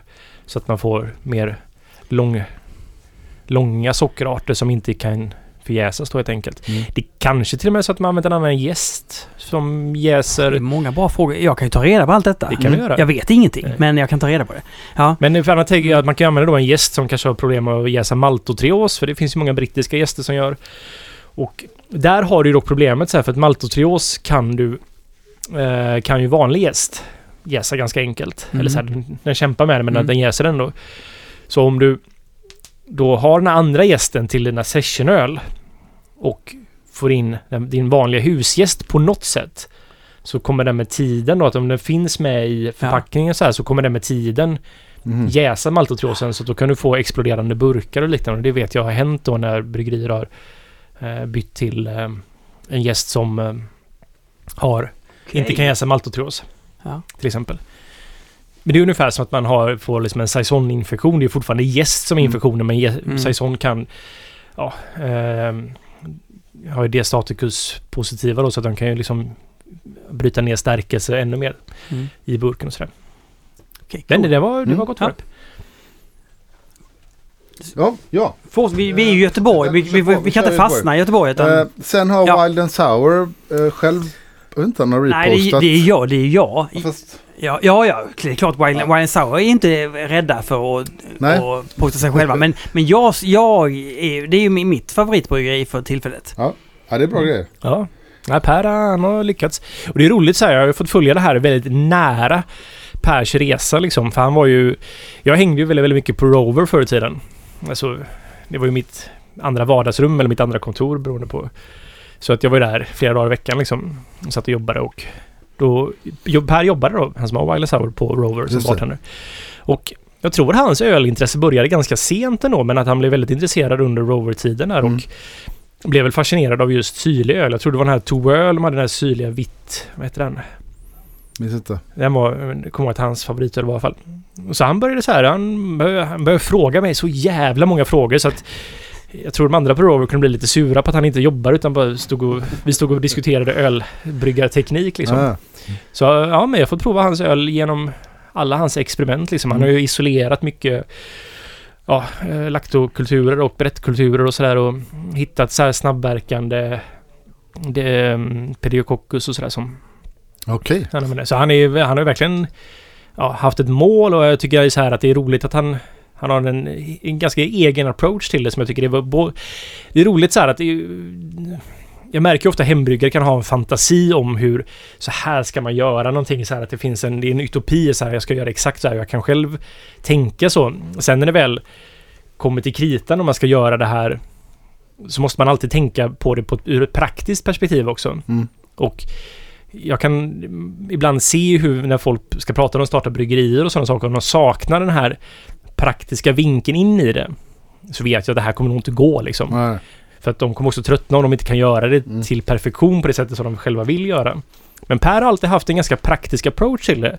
Han tar liksom in... eh, det- Han ser helhetskomplexiteten i att göra öl. Faktiskt. Och har liksom hittat då sätt som att han kan göra det här på ett snabbt, enkelt och bra sätt liksom. Så det det, har varit jättebra öl det jag Ja. provat. Men kan man, kan man säga att det är Göteborgs svar på Bräckeriet då? Eller är det att dra det för långt? Nej, så men- man ska inte jämföra med så, men varför Men är gör väl- syrlig öl liksom. Ja, men det är syrlig öl i Skåne. Syrlig öl... Ja, men, men lite så. Eller lite så kanske, men det är Mm. Också väldigt annorlunda faktiskt tycker Ja, bra. Ja men det är Mm. bra grejer. Eh, sen har Hoppy Craft Beers eh, från Trollhättan lagt upp två saker. Dels eh, Barlind, jag. Mm. eh, påskefyr. Eh, Jonas Barlind som är ute på eh, Extremt trevlig kille. extremt trevlig. En av de absolut trevligaste i branschen. Ja. Och eh, han eh, håller ju till ute på eh, Björkö, jag lär mig aldrig de här Öckerö, Björkö. Eh, på öarna helt enkelt. Han har flyttat öden faktiskt. Donsö. Ja. Han var ju på en ö, så nu tror jag han har flyttat till en annan ö, så han är lite Han har större. bryggeriet på det här is, nere vid ishuset. Han är på någon ö. Men- Någon, Någon ö i ö. norra skärgården var han på, så nu är han på en annan ö i norra skärgården. Men jag tror inte det är Björk... Eller var Han det Björk? inte bara flyttat ner till hamnen på samma ö. Jaha, så kanske det var. Jag tror det. Det det här är så Det dåligt. är mycket möjligt faktiskt. Jag har ju varit hemma i hans garage där han började brygga. Ja. Och, men jag kan aldrig, och jag är ju växt upp i Torslanda. Så jag borde ju veta Ja, hön, öcke, björk, men jag kan inte Ja, lära Men det är mig. ju Nej, ditt det bakvatten liksom. Det Jag borde... Ja, men Ja. eh, jag ska... Men han är extremt och bra öl tycker jag. Jag kommer ihåg första gången jag drack hans öl. Det var på öl och whiskymässan Ja, för några år sedan. Så fanns det den här liksom lilla öl för små bryggerier liksom som hade verkligen bara Just så här... eh, Och det var morgondagens för där då kommer jag också. Det var som första gången jag drack morgondagens... Jag hade druckit hembryggningar eller så här... I och med att vi sålde öl på Stiberg till honom så hade jag provat saker han hade gjort där tidigare. Mm. Men det var första gången jag drack öl på riktigt från honom. Men då drack jag också från Barlin. Både jag och Olof var så här... Var gött med bara bra, Mm. enkel bärs liksom. Det var verkligen så här... verkligen. Vi stod där ganska länge, kommer ihåg och bara så här, var lite så här... Vad skönt det här var på något sätt. Han är ju kemist från början och Ja. jobbade eh, som kemist och är ju jätteduktig liksom. Och jag, jag gillar honom och emotionellt känner mig lite sammankopplad med hans satsning. För jag var med och arrangerade en tävling, kanske jag berättat tidigare. Ja, just På det. ja. Potbelly då. Han vann En- ju En hembryggartävlingar. IPA-tävling som gjordes ihop med Bräckeriet. Nej, Bräckeriet. Bibliotek. Öl och whiskymässa. Potbelly och jag och öldomare. Vi arrangerade en... Vad är Potbelly? Det var en, var en hembryggarbutik som låg på Okej. Heden. Ja. Eh, och då så fick folk lämna in i eh, öl, IPer och allt möjligt. Mm. Och hans öl vann. Så vi, vi tyckte hans öl var absolut bäst. Så det vann. Och Ah. då hade han bestämt sig innan. Om mitt öl kommer vinna så ska jag starta ett kommersiellt bryggeri. Är det sant? Ja. Så Ja. han hade liksom bestämt det. Och det här Wow! pratar han ganska ofta om. Och då blev det så här, ja jag vann, jag ska starta ett bryggeri. Så slutade han på sitt jobb på vad det nu var, något kemiföretag och startade bryggeriet. Coolt. Ja, köp mer. Han har ju mycket folköl också faktiskt. Som Ja. jag tycker är bra. Precis, och han har börjat nu med growlerförsäljning nere i hamnen då på Öckerö, Björkö. Det är ju pinsamt att jag vet vilken öl Men det är Björke. Björkö är det. Jag tror det är Björke. Ja, det är Björkö. Eh, och eh, låt oss googla det strax, vi kan rätta det.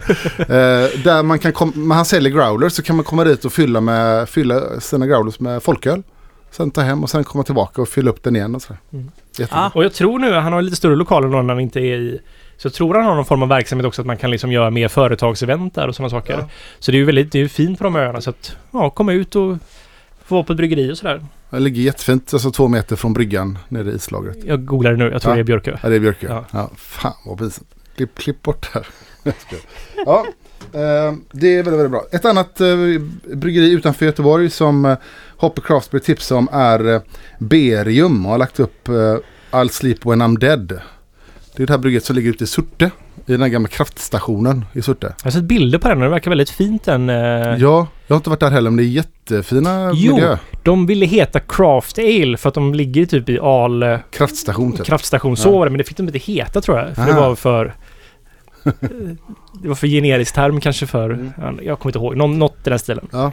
Är också väldigt trevliga personer. Gör, tycker jag gör riktigt bra öl faktiskt. Och kom igång med bra öl ganska snabbt. Mm. Hitta, men hittar man den ölen någonstans? Det här finns på bolaget eh, i Göteborgsregionen i Ja, fall. i TSLS då. Ja. Okej. Mm. Så då är det ju beställningsbart till hela. Så I'll Sleep When I'm Dead verkar vara deras här hus, eh, stora husprodukter. Mm. Ja, eh, jättesnabbt lite mer Göteborgsbryggeri. Vi har två öl från Stigberget här från KVLT Beer heter användaren. Queen of Hops och Jack of Hops. Ja. ja. Har du något att säga Martin? Ja, det är IPA. Ja. Hazy. Precis. Var eh, det, var det liksom en, olika humleprofil på dem? Är det samma maltprofil eller? F- Är de helt olika öl Ah, eller fanns det en, de, de är serie? väl... Alltså Stigbergs, helt olika? Ja, de är olika ja. Ja. De är humlade lite olika, lite ena olika... är i Kent Goldings, andra är Fuggles. eh, nu, här har vi Beer Seb lägger upp öl från, eh, ja det är ju Bangatan då. Ja, kolla det här. Ja. Eh, och eh, Edvin och Far lägger upp, han har lagt upp flera bilder men bland annat O och, och eh, ölet som Olle gjorde till Svenska Ölfrämjandets 35-årsjubileum. Mm. Vill du säga något om den? Ehm, ja, det, det blev inte riktigt som jag hade tänkt mig, men jag var väldigt nöjd med den faktiskt. Den var väldigt god, men den, de gjorde den kanske lite för humlig faktiskt. Var det Märtsen var märkt, ja, ja. den var Ja. jättegod. Men det, var, det är en så här lite snällare märkt, så man kan göra ganska mörk märkt, som jag vill göra en som ändå var ganska drickbar. Men jag skulle nog dragit ner på humlen om jag gjorde den igen faktiskt, och kanske öka Munich-malten, för nu var det som lika delar pils, allting i barke, pils, Vienna och Munich. Men jag skulle nog ta bort lite Vienna och haft mer Munich så man får liksom lite mer omf i malten helt enkelt. Okej. Men jag är nöjd med den. Och den blev faktiskt bättre när den fått ligga på flaska ett tag. Mm. Tyckte jag. Mm. Jag tyckte den var jättegod. Vi drack den på Ölfrämjandets uh, årsmöte. Just det. När vi var där. Eh, Lost in Fungus nämnde du tidigare. Han har ju också tipsat om Bangatan och Naranje. Det pratade vi om tidigare. Fredrik Ek, bäst i Sverige just nu. Så där säger han Spike, OO, Stigberget och Bibliotek. Han nämner också Apex men det kommer vi tillbaka till sen. Mm. San, Sve, nämner Spike Brewery. Care Co, Cow, Care Cow. Dugges Bryggeri. Gillar deras stout-serie. Skriver den här personen. Mm. Tobias Guldstrand, även om det är lite jävigt så måste väl också OO Brewing nämnas. Bangatan just nu är magisk. Men Hur magisk är den Ja, den är magisk. Den Ja, är helt Ja, otrolig. jag, jag är faktiskt jättenöjd med eh, och jag är så glad att den faktiskt uppskattas för jag har gjort en Alltså Narangi får ju vara vår så här urtypiska New England-IPA på något sätt. Så här, jag ville göra en Barngatan lite mindre New England. Mm. Inte en klassisk IPA. Det kan vi faktiskt... Kan vi, vi, vi, vi kommer släppa en klassisk IPA där snart. Mm. Bara tisa lite om det. Ja, ja, ja. Nej men så här att den inte är så här så att det är liksom det- är pale ale malt och vetemalt. Inte omältat vete eller något sånt utan också ganska mycket högre beska. Så att det är ganska krispig profil på den Mm, på ett sätt liksom. underbart. Ja, så att jag ville göra den lite mer... Alltså New England var ju någon form av reaktion mot det gamla. Så man liksom pendeln svingar iväg så mycket åt andra sidan som möjligt. Nu svingar den tillbaks lite grann. Jag ville lägga liksom Bangatan någonstans lite mer i mitten där liksom. För det, det jag tycker om med den, jag har provat, låtit folk prova den lite blint så här mot annat. Och, och den är ju helt magisk. Det är ju, min, det är ju den bästa IPan tycker jag just nu, Bangatan. Det är att den har ju malt, eh, malti, maltigheten, har en komplexitet så att den liksom fyller upp flera rum tycker jag. Okej. Den blir inte så endimensionell som väldigt många eh, New England-IPor är i min värld. Ja, för mig är det så här, den, den är inte så spretig när det kommer till malten. Men malten är ju där, det är ju fortfarande... Och den är gjord med Jo, pils... Men den har malt som ändå känns. Ja, eller jag, jag sa fel. Den är inte gjord med pale ale malt, den är gjord med pilsnermalt jag. faktiskt. Ja, Så det kan vara det också, för pilsnermalt får oftast en mer tajtare profil när det kommer till malten tycker jag. Den är... Medans pale ale malt då från England kan vara ganska bred i sin front på något sätt så kan... Den är tydligare som att här är liksom... Den har egentligen endimensionell på ett sätt. Men det här är ju bara enligt mina smaklökar, men att den får en tydlighet i så här en sammansättning. Att det här är malten här liksom. Mm. Så att den blir liksom lite rak. känns ja. Mm. Den känns på ett sätt som är så här annorlunda. Men det är det som är så skönt att man så här, många skulle säga att vad är skillnaden på liksom brittisk pale ale malt eller extra pale ale som är ungefär lika ljus då som en pilsnermalt. Men mältningsteknikerna skiljer sig så mycket och Mm. kornslagen skiljer sig nog också ganska mycket och att det blir verkligen två helt olika produkter även om de på pappret ser nästan identiska ut. På ett sätt och vis. Hmm. Så det är så roligt att faktiskt ha den möjligheten som Ja. litet bryggeri att köpa basmalt. Vi har ju tre, fyra olika basmalter har vi. Barker pilsner, Best pilsner, Extra Pale Ale och Golden Promise. Mm. Är det som de basmalterna som vi har tonvis hemma med hela tiden för att brygga Okej. olika öl. Det är lite jobbigt administrationsmässigt och beställningsmässigt men Mm. Men det är bra, det ger lite variation. jopp. Um, M. Fahlén, ett måste att nämna Stigbergs bryggeri O.O. Brewery Spike Brewery. Hake Gardbjorn, OO och bibliotek. JC säger OO. Mm. Ehm, sen eh, lämnar vi Göteborg och så går vi uppåt. Östergötland, Linköping, Centralbryggeriet. De har ju varit igång ganska länge faktiskt. Mm. De har den här folk, Folkes IPA och Folkes... eh, Ja, jag har provat en öl. Jag har tänkt på det, det är väldigt lite alltså i den Linköpingstrakten så här. Den, det är, när Örebro har ju, men det kommer vi till. Mm. Men det är ganska lite... Verksamhet där. Ja, verksamhet där liksom Ja. på något sätt. Ja, jag vet så här, För en mindre evighet sedan startade en bekant upp Centralbryggeriet som bryggare. Förr jobbade även en av mina allra äldsta bästa vänner, Manger App där. Sen dess har man följt bryggeriet från sin hemstad. Idag blir det deras senaste släpp, eh, Dubbellipa. Blir ingen recension av smak, arom och skit. Kan bara konstatera att den är väldigt, väldigt god. Mm. Ja. Och eh, den här personen bor idag i Eskilstuna men köper, köper gärna till den östgötska slätten för att köpa öl. Åmål kom vi till. Mm. Mhm, mhm. Och eh, vår gamla vän 60, 68th Floor Brewery. Ja. Han Jajamän. har varit med oss hela vägen. Och han tipsar, och det tycker jag är okej i det här läget, om sin egna öl. Min Vienna Lager finns att köpa nu på eh, Amals, Amals stadshotell och Kuperna Mal. Jag tycker det är svårt att läsa Instagram-namn för man bara vet inte vad de Börjar slutar. Ehm, och ehm, så skrev han så här, utan krögare som kämpar motvind skulle jag inte kunna bedriva mitt lilla hobbyprojekt i källaren på 68 så därför vill jag ge tillbaka lite till dem jag säljer ölen till. Denna ölen tar jag endast betalt för alkoholskatten och flaskan vilket ger några kronor extra till krögarna som säljer ölen. Wow! Mm. Vad fint. Eh, vill inte uppmana folk att dricka mer, för det får man ju inte göra. Men kan dock konstatera att ju fler öl som säljs, desto mer pengar får krogarna in. Så passa på att förena lite nytta med nöje. Ja, det var bra. Och det ska man ju bara kan man ju säga i allt det här med coronan att Alltså bryggerierna har det ju tufft. Mm. Restaurangen har det ju ännu tuffare. Ja, men riktigt tufft. Och han skriver så här också att eh, detta är även den sista ölen som lämnar bryggeriet. Nu tar jag en paus från ölbryggningen tills coronaviruset lugnat ner sig och allt återgår till normala igen. Ehm, ja, så han har fem, sex olika öl som finns att köpa lokalt där då. Han verkar trevlig. Ja. Det var, de som, det var han som hade översvämning i sitt bryggeri som ni minns han Just det. förstörde så mycket prylar så han fick samlat in pengar tror jag och kunde starta igen. Örebro kommer vi till nu. Och vad tipsar man om Örebro om för bryggerier tror ni? Närke kulturbryggeri. Precis, Närke, eh, Örebro eh, såklart, Ja. Apex. Apex, Men ligger Nola. Nej, Nora. Nora. Nora heter det. Och jag vet Strax inte, det är lite Strax utanför. norr om. Jag tycker det här är roligt att Örebro är någon form av Ja, ölhubb egentligen. Det, och det börjar bli, det, där finns ju de här tre som har väldigt så här bra, bra, väldigt bra rykte får man säga. Apex har blivit så här bland folk som gillar juicy, hazy. Ja, det, måste jag, det får jag gå in och säga att det, det var, jag drack en riktigt bra IPA. Och det är ju nästan aldrig man får det, tycker jag. Men den här var... Nej, de gör faktiskt... Jag, Ja. jag kan tycka att de har varit lite svajiga förr i tiden. Topparna har varit bra, men många djupa dalgångar också. Men att nu är det ju... Alltid när jag dricker det så tycker jag att det är jättebra. Eh, så, och det är många som tipsar om dem faktiskt. Fredrik Ek eh, tipsar också om Apex Brewing Company. Eh, ja, Det är och inte sen- en av bröderna Ek. Nej, det är en annan. Jag var lite förvånad faktiskt. Bröderna Eks favoritbryggeri var... Men, men när kommer... Eh, när, när kommer eh, te, Jens sätt. Terfings bryggeri igång då? Ja, men det, det kommer igång väldigt Det- snart. Han har installerat, eh, han håller på att jobba med det. Jens Tirfing, uh, Tirfing Brewery. Mm.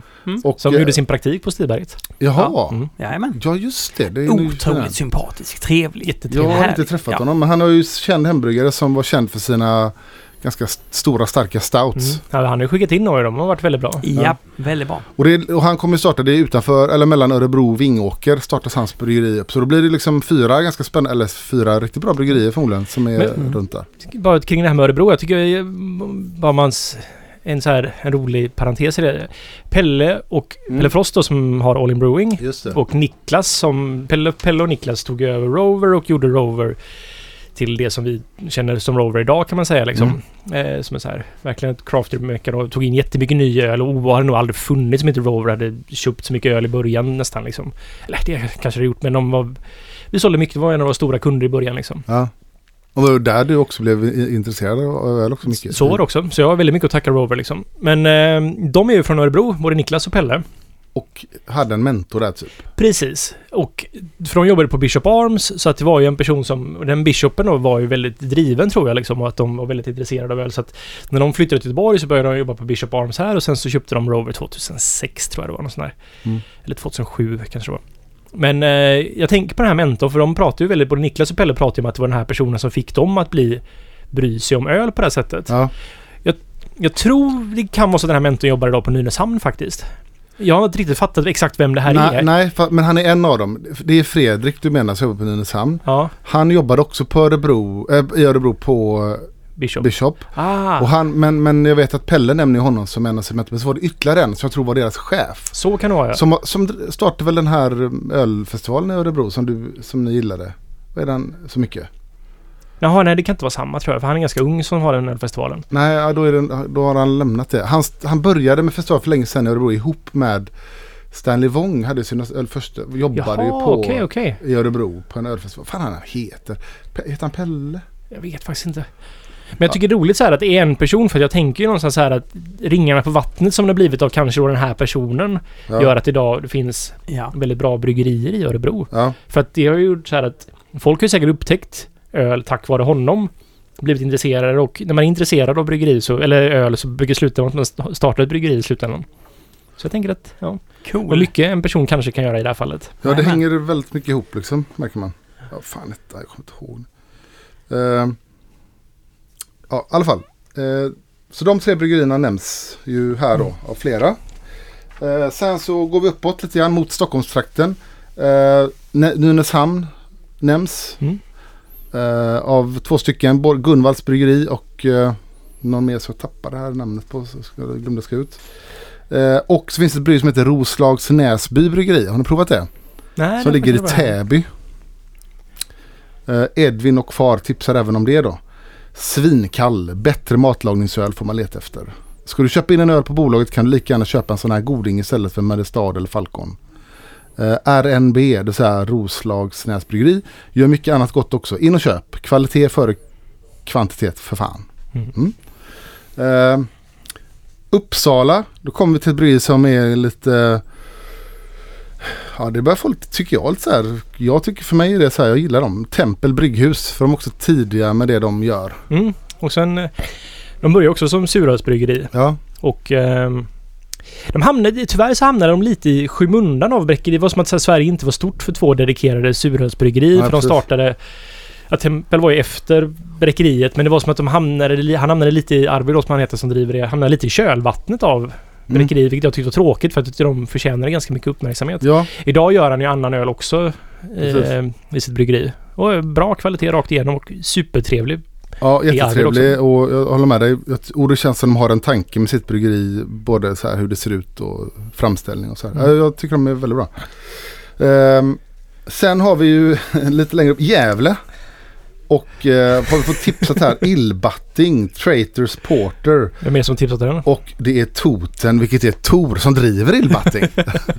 så han har tipsat om sig själv här, det är också okej. Ja, det är Han vann ju på Porterfestivalen. Ja, Det gjorde han det är ett jättebra öl det här. Mm. Alltså som en sån basporter, helt fantastiskt tycker jag. faktiskt.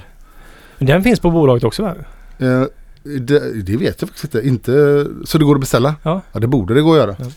Sen så kommer vi upp på Dalarna och där eh, nämns eh, Björka Fäbod Brygghus. Aldrig hört talas om. Inte jag heller. Så det är spännande bryggerier som man kan... Bra namn alltså. Mm. Kolla upp. Björka fäbod.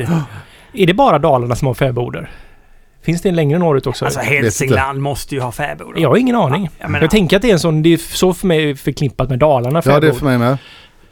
Men jag vet inte. Eh, men det är Robert Splitfish som har tipsat om det här. Splitfish. Mora bryggeri också. Eh, och eh, de gör ju mycket annat också. De så gör här- mycket läsk. Läsk, ja, svagdricka och sånt. Eh, och hette innan det Persgårdens bryggeri. Jag vet inte om det ringer någon klocka då. Persgården känner man ju till. Dala bryggeri var det jag Mm. tänkte på som Okej. köpte Stibergs utrustning. Ja. Eh, Salins brygghus nämns också. Det är Borlänge. Mm. Ja, där, där har jag faktiskt varit där. Och de gör ju också, du har varit där? Jag har varit där Ja. faktiskt. Ja. Eh, det var förra året, nej förra, förra året blir det nu, så var det på, finns det en festival på ett Broken Dreams heter Just krogen. Den är väl känd i Dalarna? Jag har inte varit där. Ja, det är det. Han är Frippe som har den är... Heter han Frippe? Det kallas Frippe. Ja, men det gör han. Broken Dreams är då i ett Best Western-hotell. En krog i en Best Western-hotell. Så det är lite så här... eh, Jag vet inte, det är lite speciellt liksom. Ja. Så här, och Borlänge är ju inte... De har ju den här kupolen. Jag har bara varit i Borlänge en gång, det var den här festivalen. Men, eh, ja... Det är liksom lite speciell stämning på något sätt så här liksom. För, att, och, för man är liksom i hotellrestaurang på ett Mm. sätt liksom. Men eh, han får dit jättemycket så här bra gamla klassiska hiphop-akter. Liksom halva Wu-Tang har säkert varit där och spelat i dagsläget. Okej. Vilket är väldigt roligt. Och väldigt många av de här som jag, så här klassisk bra östkust hiphop. Men eh, på den festivalen så... Eh, han har en festival då som, jag kommer inte ihåg vad den heter men... Det är lite olika teman varje år. Vi har varit där två år. Jag kunde inte åka dit förra året men var där året innan då. O- olika teman då? Som IPA eller som ja men lite så. eller? IPA eller typ porter och surt eller något sånt Ja, här. ja, okej. Jag- Mm, mm. ja, jag tror inte alla följer det till. Men det var jättetrevligt. Det var väldigt härliga personer som jag träffade på den här festivalen som var, var verkligen jätte, jättehärliga. Ja, okej. Men nu i samband med det, dagen innan så var vi då hos eh, Salins brygghus. ja, ja. Det är beläget på Strutsfarm. ja, det är så. Ja. Och det är väl... De gör, det är så jordbruk så de har ju göra, och gör även andra saker som läsk och tonic. De gör och, mycket läsk och sådana saker och julmust provar vi där och ja. Ja. Eh, mm. Oppegårds bryggeri nämns ju också såklart. Jo. Eh, Jag tyckte det var fint av Björn när var det Care det. of Hop som frågade bryggerier vad. om man ska köpa ja. För Så sa han köp inte oss, vi klarar oss, köp de andra. Ja, men det var verkligen fint. Ehm, och vi fortsätter lite grann uh, uppåt Hälsing, Hälsingland. Då har vi Hälsinge Ångbryggeri i Ljusne. Mm. Och Hälsinge Pilsner här. Tipsar om Lillrogga tipsar om det. Hälsinge Pilsner är ett fantastiskt öl. Det är en jättebra öl. Ehm, och en intressant grej som jag eh, läste om att Hälsinge när- innan de började sälja öl. Är det din axel som låter? Ska jag slå till den? Eller? Nej men det knakar till ibland. så sålde de vört på dunk. Hälsinge Ångbryggeri. Som man, som man kunde köpa som, och, och jäsa hemma själv. Ja, ja. Så det är Ja. som Sveriges enda sorgelbryggeri kan man också kalla dem. Men det är, för det är ju ganska vanligt i USA att man har sån här, ja men kommer hit och så har vi gjort en batch med vört, så får alla ta hem och så jäser Jäsa man. hemma. Det är en rolig idé. Ja det är det faktiskt. Eh, ja, och där jobbar, det drivs ju av en eh, Peter Orest. Han är tyskutbildad bryggmästare. De kör ju ganska mycket så här enligt tyska, tysk tänk det här bryggeriet. Och han var bryggmästare på Gamla Stans bryggeri. Eh, jobbade han när det fanns. Mm. Och så startade han eh, det här 2005, så det är ganska gammalt idag, Hälsinge. Och ja, för mig har de alltid funnits där på Ja. något sätt. Så här, de har aldrig varit representerade i Göteborg men så fort jag varit i Stockholm liksom för whiskymässan där, eller för Stockholm Beer and Whisky Festival och så jag har alltid sett till att jag får dricka en Hälsinge. Och varje gång jag träffat CC så har han varit väldigt noga med att vi ska gå och dricka en Hälsinge pilsner. Ja, det är så. Ja. Ja. Eh, Sundsvall, Edvin och far också. I Sundsvall gör Alsta bryggeri finfin bira. Den här session IPAn ljuger inte på sin etikett. Lättdrucken och med toner av citrus, supergod och det bästa av allt. Man kan beställa den och alla andra lokala och småskaliga producerade öl till vilken butik man vill i hela Sverige. Gratis. ja, alltså själva ölen får man betala för, men frakten bjussar bolaget på. Ja, Alsta bryggeri, inte heller provat. Aldrig hört talas om den Nej. faktiskt. Vad roligt det är att vi har så många små bryggerier. Man tror man ändå har koll liksom. Ja, jag fick en sån här känsla nu att vad då, vi pratar ju mycket om Göteborg, men det är så mycket bryggerier man inte har koll på. Ja. Vi borde ta en bil och bara åka upp eller ner och besöka små nya bryggerier. Men ska vi inte göra det? Ja. Vi, vi åker till... Sommarprojekt eller? Ja. Vi, ju alltså alla ölfestivaler så jag vet inte vad jag ska göra på helgerna längre. Men att man åker till, vi åker upp till eh, Oppegårds. Bor på Struts, inte Strutsfarmen. Eh, Alpacka. La- Alpackafarmen. Det var jättetrevligt när vi var där. Ja. och så besöker vi Oppegårds. Och så kan vi besöka Hälsinge också. Ja, ja. Det ligger väl, jag vet inte riktigt, jag är dålig på geografi i mellersta Sverige. För det kanske inte alls ligger i närheten. Nej, precis. Jag, faktiskt, jag vet inte heller. Eh, eh, Härnösand, också ett bryggeri som är Lockeby bryggeri. Vid Höga Kusten. Aldrig hört talas om heller faktiskt. Nej. Eh, Hur Men- blev det med Höga Kustens bryggeri? Det, eller, skulle det konka men att de sålde vidare till... ja, det var ju varumärket Höga Kusten, men de, jag vet inte vad som hände med det sen, men de hade ju sagt upp alla anställda och Okej. Jag vet inte vad som hände. Ehm, sen om vi kommer ännu längre upp norröver så kommer vi till Umeå som också blivit så här ehm, intressant ölstad faktiskt. Ja. Jag kan, det är konstigt att inte Vänersborg har mer öl tänker jag. För jag tänker så här gamla... Alltså hardcore-städer verkar ju vara... Ja, just det. Ja. Så Göteborg Ja. och Umeå är det till exempel. Alltså det är ju musikstäder. Jag tror det har den här do it yourself-kulturen lite det. grann. Att det är... Man, är man intresserad så gör man det bara liksom. Men det är konstigt att Vänersborg inte då har någonting. Ja, men precis. För de är också en hardcore-stad på det sättet. Men ja. Ja, och ja, Umeå, Darren Packman startade väl första bryggeriet där på Beer Studio då för ett antal år sedan. Mm. Sen har det kommit flera. Bryggverket pratas det ganska mycket om. Jag tycker de är bra öl, Bryggverket. Bra öl, ja. Ja. Olof, eh, Olof, våran Olof Häggström, Häggström, tipsade om det här då. Deras eh, Olof. DIPA, dubbellipan. Oh, Olof. Ja, som man tycker är fantastiskt då. Dubbelpipa heter den. Går att beställa. Mm. Eh, att den har vunnit pris också på Smöf, ta mig fan skriver fan. Guldskummet har den vunnit. Synd att Smöf inte finns längre. Ja, det är synd. Mm. Eh, sen kommer vi till Kalix. Och här är ett bryggeri som jag tycker är jättespännande. Jämmerdalens bryggeri. Har ni Just provat det. det? Jag har faktiskt aldrig provat det, men jag har hört talas om det. Ja. Och det, de gör... Eh, s- jag har bara provat så här suröl från dem. Det är far, lite farmhouse och suröl och sånt de gör. Mm. Och eh, jättebra tycker jag. Och eh, det är flera som tipsar om det. Och de är, det är lite så här, ganska snygga etiketter, lite så här mystiska namn. Och så ligger det i Kalix, jag får lite så här twin, det är så här Sveriges Twin Peaks bryggeri tror jag. Det känns så. Ja. Eh, de har ett öl som heter ja, Tripedalism har de och en Gloson, eller Glosom, Gloson, som, är, som jag tycker är en väldigt bra idé. Där, man bland, där det är en syrlig stout. Och det tycker jag kan vara svingott faktiskt. Oj. Det är svårt att hitta rätt balans där, men är det gott så är det fan gott Ja. alltså. Och jag provade ett öl som var riktigt, riktigt bra. Som är ett, ett samarbete mellan två jättar. Eller en jätte och ett faktiskt stort för att vara Lambic-bryggeri. Guinness och eh, åh, gud, eh, en krik från eh, Timmermans, Belgien. De hade blandat Timmermans krik med en Guinness Stout. Ja, det var så otroligt gott. Bra idé alltså att blanda. Ja, jag måste bara tyvärr... Jag måste Ja, ja. svara på lite grejer. Ja, ja, Ja. vi kör ju där. Vi kör det snabbt bara. Eh, de har öl som går att beställa i Jämmerdalen. Fl- Och Fjäderholmarnas bryggeri också nämns. Eh, att det är två bryggerier som går lite under radarn. Fjäderholmarnas ligger utanför Stockholm på en ö. Ah, nu, nu hoppar du neråt igen ju. Förlåt, Ja, det är ja. sant. Det Ja. jag glömde jag säga. Shit, vi hoppar tillbaka. Kalix. Sen kommer vi till Boden då. Och då nämner någon Polar, Brew, Polar Brewery, Sveriges nordligaste bryggpub. Och Och eh, de gör öl med lite så här norrländska influenser och eh, ganska nytt bryggeri. Norrländska, vad, vad, vad menar de? De gör, alltså kan göra öl med så här, eh, de har något som heter myrpors och sådär. De gör, ja det är väl, pors Ja. finns ju överallt men myrpors och sen så gör Ja. de med lite olika ingredienser som går att hitta i Norrland. Mm. Jag har inte provat någonting från dem.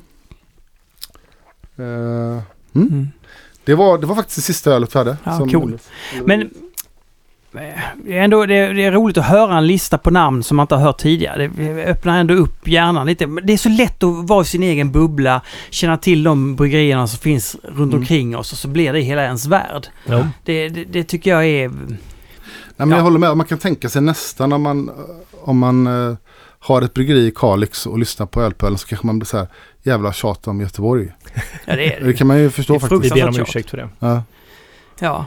Men det är ju fascinerande för jag kommer ihåg för inte så många år sedan så kände jag ändå att jag hade koll på alla bryggerier i Sverige. ja, det har man inte. Nej, det är omöjligt idag. Det är väl Mm. över 400 nu. Mm. Och det är roligt för att vi är ju sånt avlångt land och vi har ju så extremt stora avstånd till varandra så att jag tror ju att många, att det fungerar med många, även om jag har sagt i den här podden att jag tror att väldigt många kommer dö, så har vi ändå liksom plats för många bryggerier. För att det är så, man kan ha ett väldigt litet bryggeri och sälja till sin område på ett sätt som, för att det är sådana hade, avstånd. Jag håller med. Om folk hade agerat väldigt, väldigt lokalt då hade vi kunnat ha en hållbart många, många bryggerier. Tyvärr så handlar inte alla så eh, lokalt. Nej, Eh, eller tyvärr, man gör inte det. Och, Men vilka, om vi nu tar det här som ett exempel på hur vi försöker lyfta små bryggerier att vi försöker uppmana till att köpa det här lokala. Vad finns det för andra trender eller vad har hänt i branschen för att haka fast vid ett halmstrå och överleva? Ja, det har hänt. Alltså... Jag, jag märkte det både på mig och Olof när det här hände liksom. Och speciellt den första veckan när vi trodde Ja. att så här, nu är det kört liksom för att Systembolaget kommer ändra sina regler. Som de sen tog, tog, tog, tillbaks. Men att man, man Alltså när man är stressad eller så här när man får en så blir ju hjärnan kommer in någon Ja, form av survival instinct så, här, så att man den går ju på högvarv liksom Ja, ja. så att man vi liksom kommer på massvis med idéer. Vad kan vi göra liksom för vad finns det för och ja men folköl blev ju det som mm. Folk, ja men så, Ja. så Stigbergs, eh, inte stressade fram men de tidigare la i alla fall bryggning och sånt. Nu ska vi ha ut den här så, Ja. vi, så vi får ytterligare en försäljningskanal Precis. som ligger, som ligger Och jag tycker det är väldigt roligt för jag tyckte själv det var ganska roligt. Det var väldigt roligt att så bolla idéer om vad man kan göra så vi... Ja, vi har snackat lite om att öppna någon form av taproom liksom och att kanske ja, börja sälja folköl när vi har dem färdiga från bryggeriet. Men att... ehm, ja men det, det, det var en liten injektion till ölbranschen på ett sätt det här också. Man För att- tvingas ju tänka lite nytt då. Ja, för vi har ju ändå så pass mycket begränsningar som vi har med Systembolaget att det finns en... Man hamnar lätt i ett mönster som är bara så här att allting handlar om hur man presterar på Systembolaget för det är liksom enda försäljningskanalen om man inte har export. Mm. Eller en stor närvaro hos krogar. Det är liksom... Det är svårt att driva runt ett bryggeri i typ vår storlek Ja. om du bara skulle ha export och krogar till exempel. Det går knappt liksom. Så att och då Systembolaget gör ju att det finns bara den här modellen och då blir det ju ganska... Ja... Det blir, man, man skräddarsyr produktionen efter Ja, Systembolaget. precis. så det blir som att Systembolaget dikterar villkoren, villkoren för hur vi ska brygga öl. Vilket Ja. är det jag inte gillar så mycket med Systembolaget. Att jag kände det som att så här, jag vill släppa den ölen jag vill göra. Mm. För jag tror på att folk vill köpa den ölen. Men istället så måste man liksom böja sig för vad faktiskt det finns offerter för ut, ute just nu på Systembolaget och hur de vill att man ska göra det. Och då har det varit svårt med Hazy det väl bättre idag men att öl som behöver vara superfärsk liksom. Den var ju ingen idé att släppa på bolaget för att om vi gör en batch av någonting så behöver vi skicka in den så pass mycket tidigare. Just det. Just och då, så jag tyckte det varit... Så det här det, det har varit lite tro, stelt i Sverige tidigare men nu den här grejen så... Alltså Mm. folkölsgrejen gör ju det. Jag menar, vi, vi, vi burkade den här session IPan igår. Mm. Idag säljs den från lastkaj. Det är ju, alltså det är ju rena Trillium-magin. Ja. Man får leka lite Trillium fast med folköl i Sverige. Men, Men, men, men det, så här, många har väl liksom resonerat att det här kanske inte var värt det i ett annat sammanhang. Men nu blir det som att så här, vi måste sälja öl för att vi måste överleva Ja. liksom. Och då tar man till alla de här sakerna som Man chansar lite mer helt enkelt. Och det tycker jag är ganska roligt att det Ja. faktiskt blivit Ja så. men det det. Känns som att det levde upp lite grann på något sätt. Och det, det Ja. är, ehm, det, som du säger, det triggar igång massa grejer. Det här vi provar, jag hällde upp till Spikes folköl. Det är Gbg Berwick-ölet i folkölsvariant. Och vi, Ah, Det har inte gjorts tidigare än en folkölsvariant. Men i år så insåg ju Spike direkt att vi kommer ju inte sälja så mycket av det här ölet på grund av det som hände. Så kan vi göra en folkölsvariant. Eh, och då sa vi ja. Och det här är det ölet. Jag tycker också att det är rätt nice. Det, det är vad de kallar en Scandinavian Ale. Det är eh, kve, man använder Quake, så jäst, Quakejäst. Mm. Och eh, det är lite eh, örter och sånt i. Eh, från, som är odlad, eh, allt ekologiskt. Det är svensk, eh, svenskodlad humle och det är svenskodlad eh, örter. Typ, eh, fan nu glömmer jag vad det var för saker i men det är citronmeliss lite Jag har grann. också citronmeliss. Men och jag det här som ka- kamomill tror jag. Ja. Det är så väldigt små lätta toner och Ja. sen så med den här gästen så att det blir lite, jag tycker att det är rätt trevligt alltså. Det här var, det är gott det. Mm. Jag har provat också den vanliga och jag tycker den var god också. Mm. Det är väldigt enkel öl liksom. Mm. Det är ju väldigt rustik enkel öl. jag- Ja, Men det finns en rustik ton i den och den, Mm. den är inte alls så liksom juicy, alltså exotisk som Stigberg säger. Fast den är ändå, tycker jag, aromatisk på ett mer jajamän, det var den så här, jordnära Ja. sätt. precis. Nej men den är, det är en... ehm, vad ska man säga? Det är mer... eh, ja, delikat profil på den på något sätt som jag uppskattar väldigt mycket. Att det, det känns som de ändå... Det är ju små nyanser de har jobbat med men de har ändå fått fram nyanserna Precis. på ett så här bra sätt tycker jag. Ja, exakt. Så folköl har ju många börjat med. Ehm, också distribution har ju kommit lite nya lösningar på. Gamla Enskede bryggeri, minns du dem? De, gjorde- de var ju tidiga med folköl Mm. och sånt ja. Och lättöl till och med. Sådär. De, bör, de kör hemkörning av folköl i Stockholm, i trakten där de ligger, runt Enskede. Sympatiskt. Rådanäs kör också ut i närområdet och har även så här drive, drive-in, säger man. Man kan åka dit och handla. Ja. Eh, Spike har ju då, säljer ju det här på sitt bryggeri. Och de har även en frankisk lager som folköl de säljer på bryggeriet. Den Burkar. skulle vara jättebra. Den är, jag har inte provat folkölet men Jag provat den andra tror jag. tyckte, gillade det jättemycket. Uh, Vega bryggeri gör ju Radler ihop med Gbg Soda. Ja just det. Så. Uh, Stigberget som sagt säljer från lastbryggan nu. Ja, många som gör helt enkelt uh, folköl. Bryggverket och som vi pratade om tidigare i Umeå de kör hemkörning med elcykel av folköl. Uh, Noisy Bastards Brewing Company, aldrig hört talas om. Kör också hemkörning av folköl. Skicka, jag, jag bad om tips på vad, folk gör just nu eller bryggerier. Eh, sen har det här, har ni hört om det här Hotel J eller hemkörning av öl legal catering som de gör i Småland någonstans. Det här att man kan... Har ni inte hört om detta? Nej, det har jag inte hört. Det har varit en sån grej att, att en restaurang har på något vis snackat ihop sig med eh, tillståndsmyndigheten i den här staden. Fan var det någonstans? Så att du kan som privatperson köpa hem mat från restaurangen, caterad mat och då kan du få starköl hem. Vad som händer då är att då, har de en, då skickas en, en förfrågan om eh, Ja, jag vet inte vad det kallas men du kan ju få något specialtillstånd då. Så då sitter det en tjänsteman och nästan live tar emot ansökningar och kan ge okej på det. Det här är ju fantastiskt. Ja, det här, nu har jag missat det. Nej, jag har helt missat det här. Det har skrivits om nu i, i Det bara är ju en senaste eldsjäl dagarna. på tillståndsmyndigheten, måste det riktigt vara. så här häftigt. Så att du kan få hem starköl från en eh, restaurang. Måste de hälla upp den på restaurangen då eller? Jag har faktiskt ingen aning hur det går till. Glas hela vägen. Men eh, det är otroligt intressant upplägg. Mm. Nu kan det vara detaljer där som jag har missat. Men, eh, och det stod om det i, i B-news. Kan du läsa om det. Mm. Ja, det har jag missat helt. Det har varit mycket så här virtuella provningar. Har ni säkert sett. Ja, och, Det är ju ändå kreativt tycker jag Ja, det är faktiskt. Det är, ju väldigt roligt och det är... mm, Det, är en sån grej som jag hoppas tror kommer finnas kvar lite grann att folk Ja. kommer köra. Att, eh, ja men liksom så här, vår öl finns på Systembolaget, köp den och så har man en Precis. provning för alla liksom. Det är en jättebra. Ja, det är en bra idé. Det är en sån grej som jag är bra som jag tror kommer fastna liksom. Mm. Kanske inte att den kommer vara lika vanlig som den är just nu men att den kommer fastna som inte kanske hade hänt om inte det här hade hänt. Precis. Eh, Odd Island körde Nattsudd också som virtuell. Man kunde följa dem och köpa deras öl. Så sitter de och pratar som gamla tv-programmet Ja. Nattsudd. Nattsudd. jag, eller, jag var jätteliten och kollade på det men jag tyckte det var jättemysigt. Ja, jag tyckte också det var mysigt. Jag fattade det inte riktigt. Men jag tyckte det var Nej, jättemysigt. för mig var det bara två gubbar som satt i tvn och, men jag tyckte det var jätteroligt att se De satt och rökte som fan. Liksom. Exakt. Ja, vad roligt. Eh, Haket har ju nu bara, säljer bara lokalöl. Mm. Det är ju Mm. helt fantastiskt. Ja, det är. Är det Ja, när, när många krogar går åt andra hållet och bara kör den absolut, det de tjänar mest pengar på från Mm. storbryggerier och, Ja. och inte köper lokalöl alls. Det finns ju en hel del. Ja men precis. Mm. Ja, Haket är ju bra på att göra tvärt emot vad alla andra restauranger gör på något Ja. sätt. Ja, På och ett som vi sätt. nämnde, Bräckeriet säljer fermenterade grönsaker.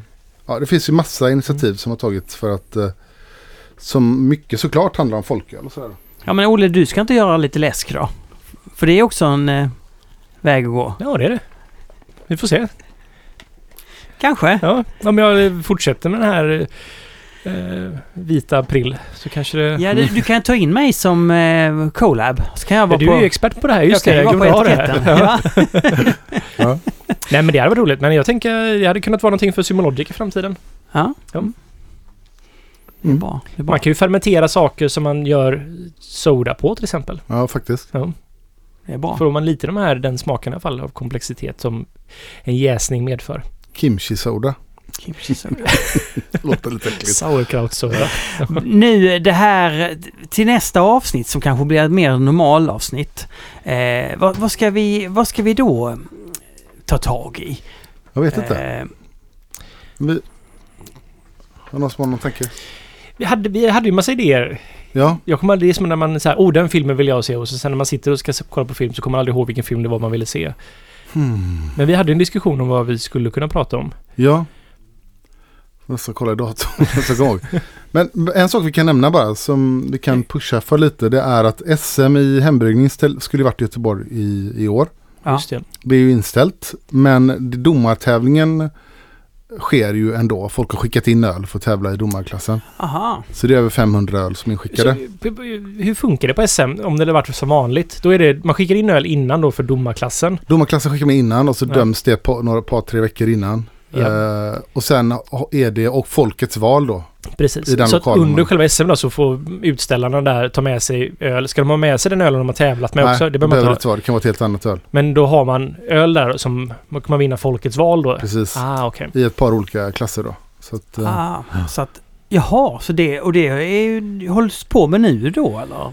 Nej, jag har inte börjat eh, bedömas. Döm, dömningen är... Jag ska vara med och döma. Det är nästa helg. Nästa helg? Ja. Okej. Men den 9 maj då är det livesändning, prisutdelning. Det blir en liten ölstudio som eh, Simon Svensson då, Thomas Jarlsmark, förmodligen Vasilis och någon mer kommer sitta och berätta vinnarna i de här 11 klasserna som man tävlade. Simon Svensson är ju din kollega där då från... Det är ju, ja ja, det är min collab-partner. så att- collab-partner. ja, Jajamän, jajamän. Eh, så vi kan väl posta en länk på Ölpölen hur man går in och vad man går in för att titta Ah, på det kanske här. i vårt Facebook-forum. Ja! vad är skillnaden mot sidan som är idag? Jag Jag vet, nej, jag fattar, jag vet inte, jag kan inte sånt här. Jag är supergammal. Hur ska jag veta det Fast det är här? ju gamla personer som använder Facebook. Jag Nu vet, borde ju vara jag- experter jag på det här. kan ju jag tror ni kan det bättre än vad ungdomar kan idag liksom. ja, men jag använder ju... Jag måste kolla. Men jag tror vi, vi har ju en Facebook-sida som är den officiella. Men den är inte till för diskussion på det sättet. Sen Det finns det grupp. grupp. Nej, Ja. sen så kan, finns det ju grupp som är mer som ett så här att här ska man prata. Men där måste man ju bli medlem i Ja. gruppen. Med en sida så trycker man bara på like och så får man den informationen sen i flödet. Ja, usch. En grupp är ju mer för diskussion tror jag. Ja, så det är som ett stängt forum som kan vara öppet men... Det är klart det ska vara stängt. Det blir mycket mer spännande.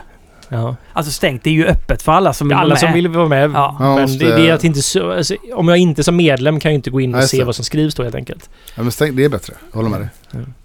Mm. Och det är många som föredrar stängda forum för de vill inte att det ska synas vad de skriver. och så. Det sympatiserar jag med till 110 procent. Ja men det är bra. Eh. SM ska, kan man kolla på den 9 maj. Mm. Eh, ja, och till nästa gång. Vad ska vi då begrava oss i? Ge oss in i? Vad finns det för spännande historier? Det finns ju den här ölen som vi har pratat om att vi kanske ska ha någon gång. Guinness. Just det. Det är ju en Ja. extremt klassisk öl på många sätt och vis. Dry Stout. Ja. Irländsk Dry Stout. Det kan vara. Dry Stout. Ja, Guinness är ju en, det är ju ett otroligt känt varumärke. En öl som de flesta, Mm. som alla känner till. Alla har ju Mm. någon gång druckit en Guinness. Ja. Som lyssnar på den här podden. Annars blir jag väldigt förvånad faktiskt. Det kan vi ta. Det kan vi ta. Det är bra. Det är nog få öl som jag tror alla våra lyssnare faktiskt har druckit. Ja, det är det nog. Ja. Men jag tror Guinness är en av dem. Så ska vi ta Guinness? Mm. Jag fick en fråga igår vilket år Guinness kom till Sverige. Jag har faktiskt ingen aning men det, det har ju funnits här väldigt, väldigt länge. Ja, vi får ta reda på till nästa Ja. gång helt enkelt. Vilken cliffhanger, ja. Ja. Tack Ina för att du klipper det här till briljans. Japp, och gå med i Svenska Ölfrämjandet så får man Maltesen och man är bra med en bra förening. Ses nästa gång. En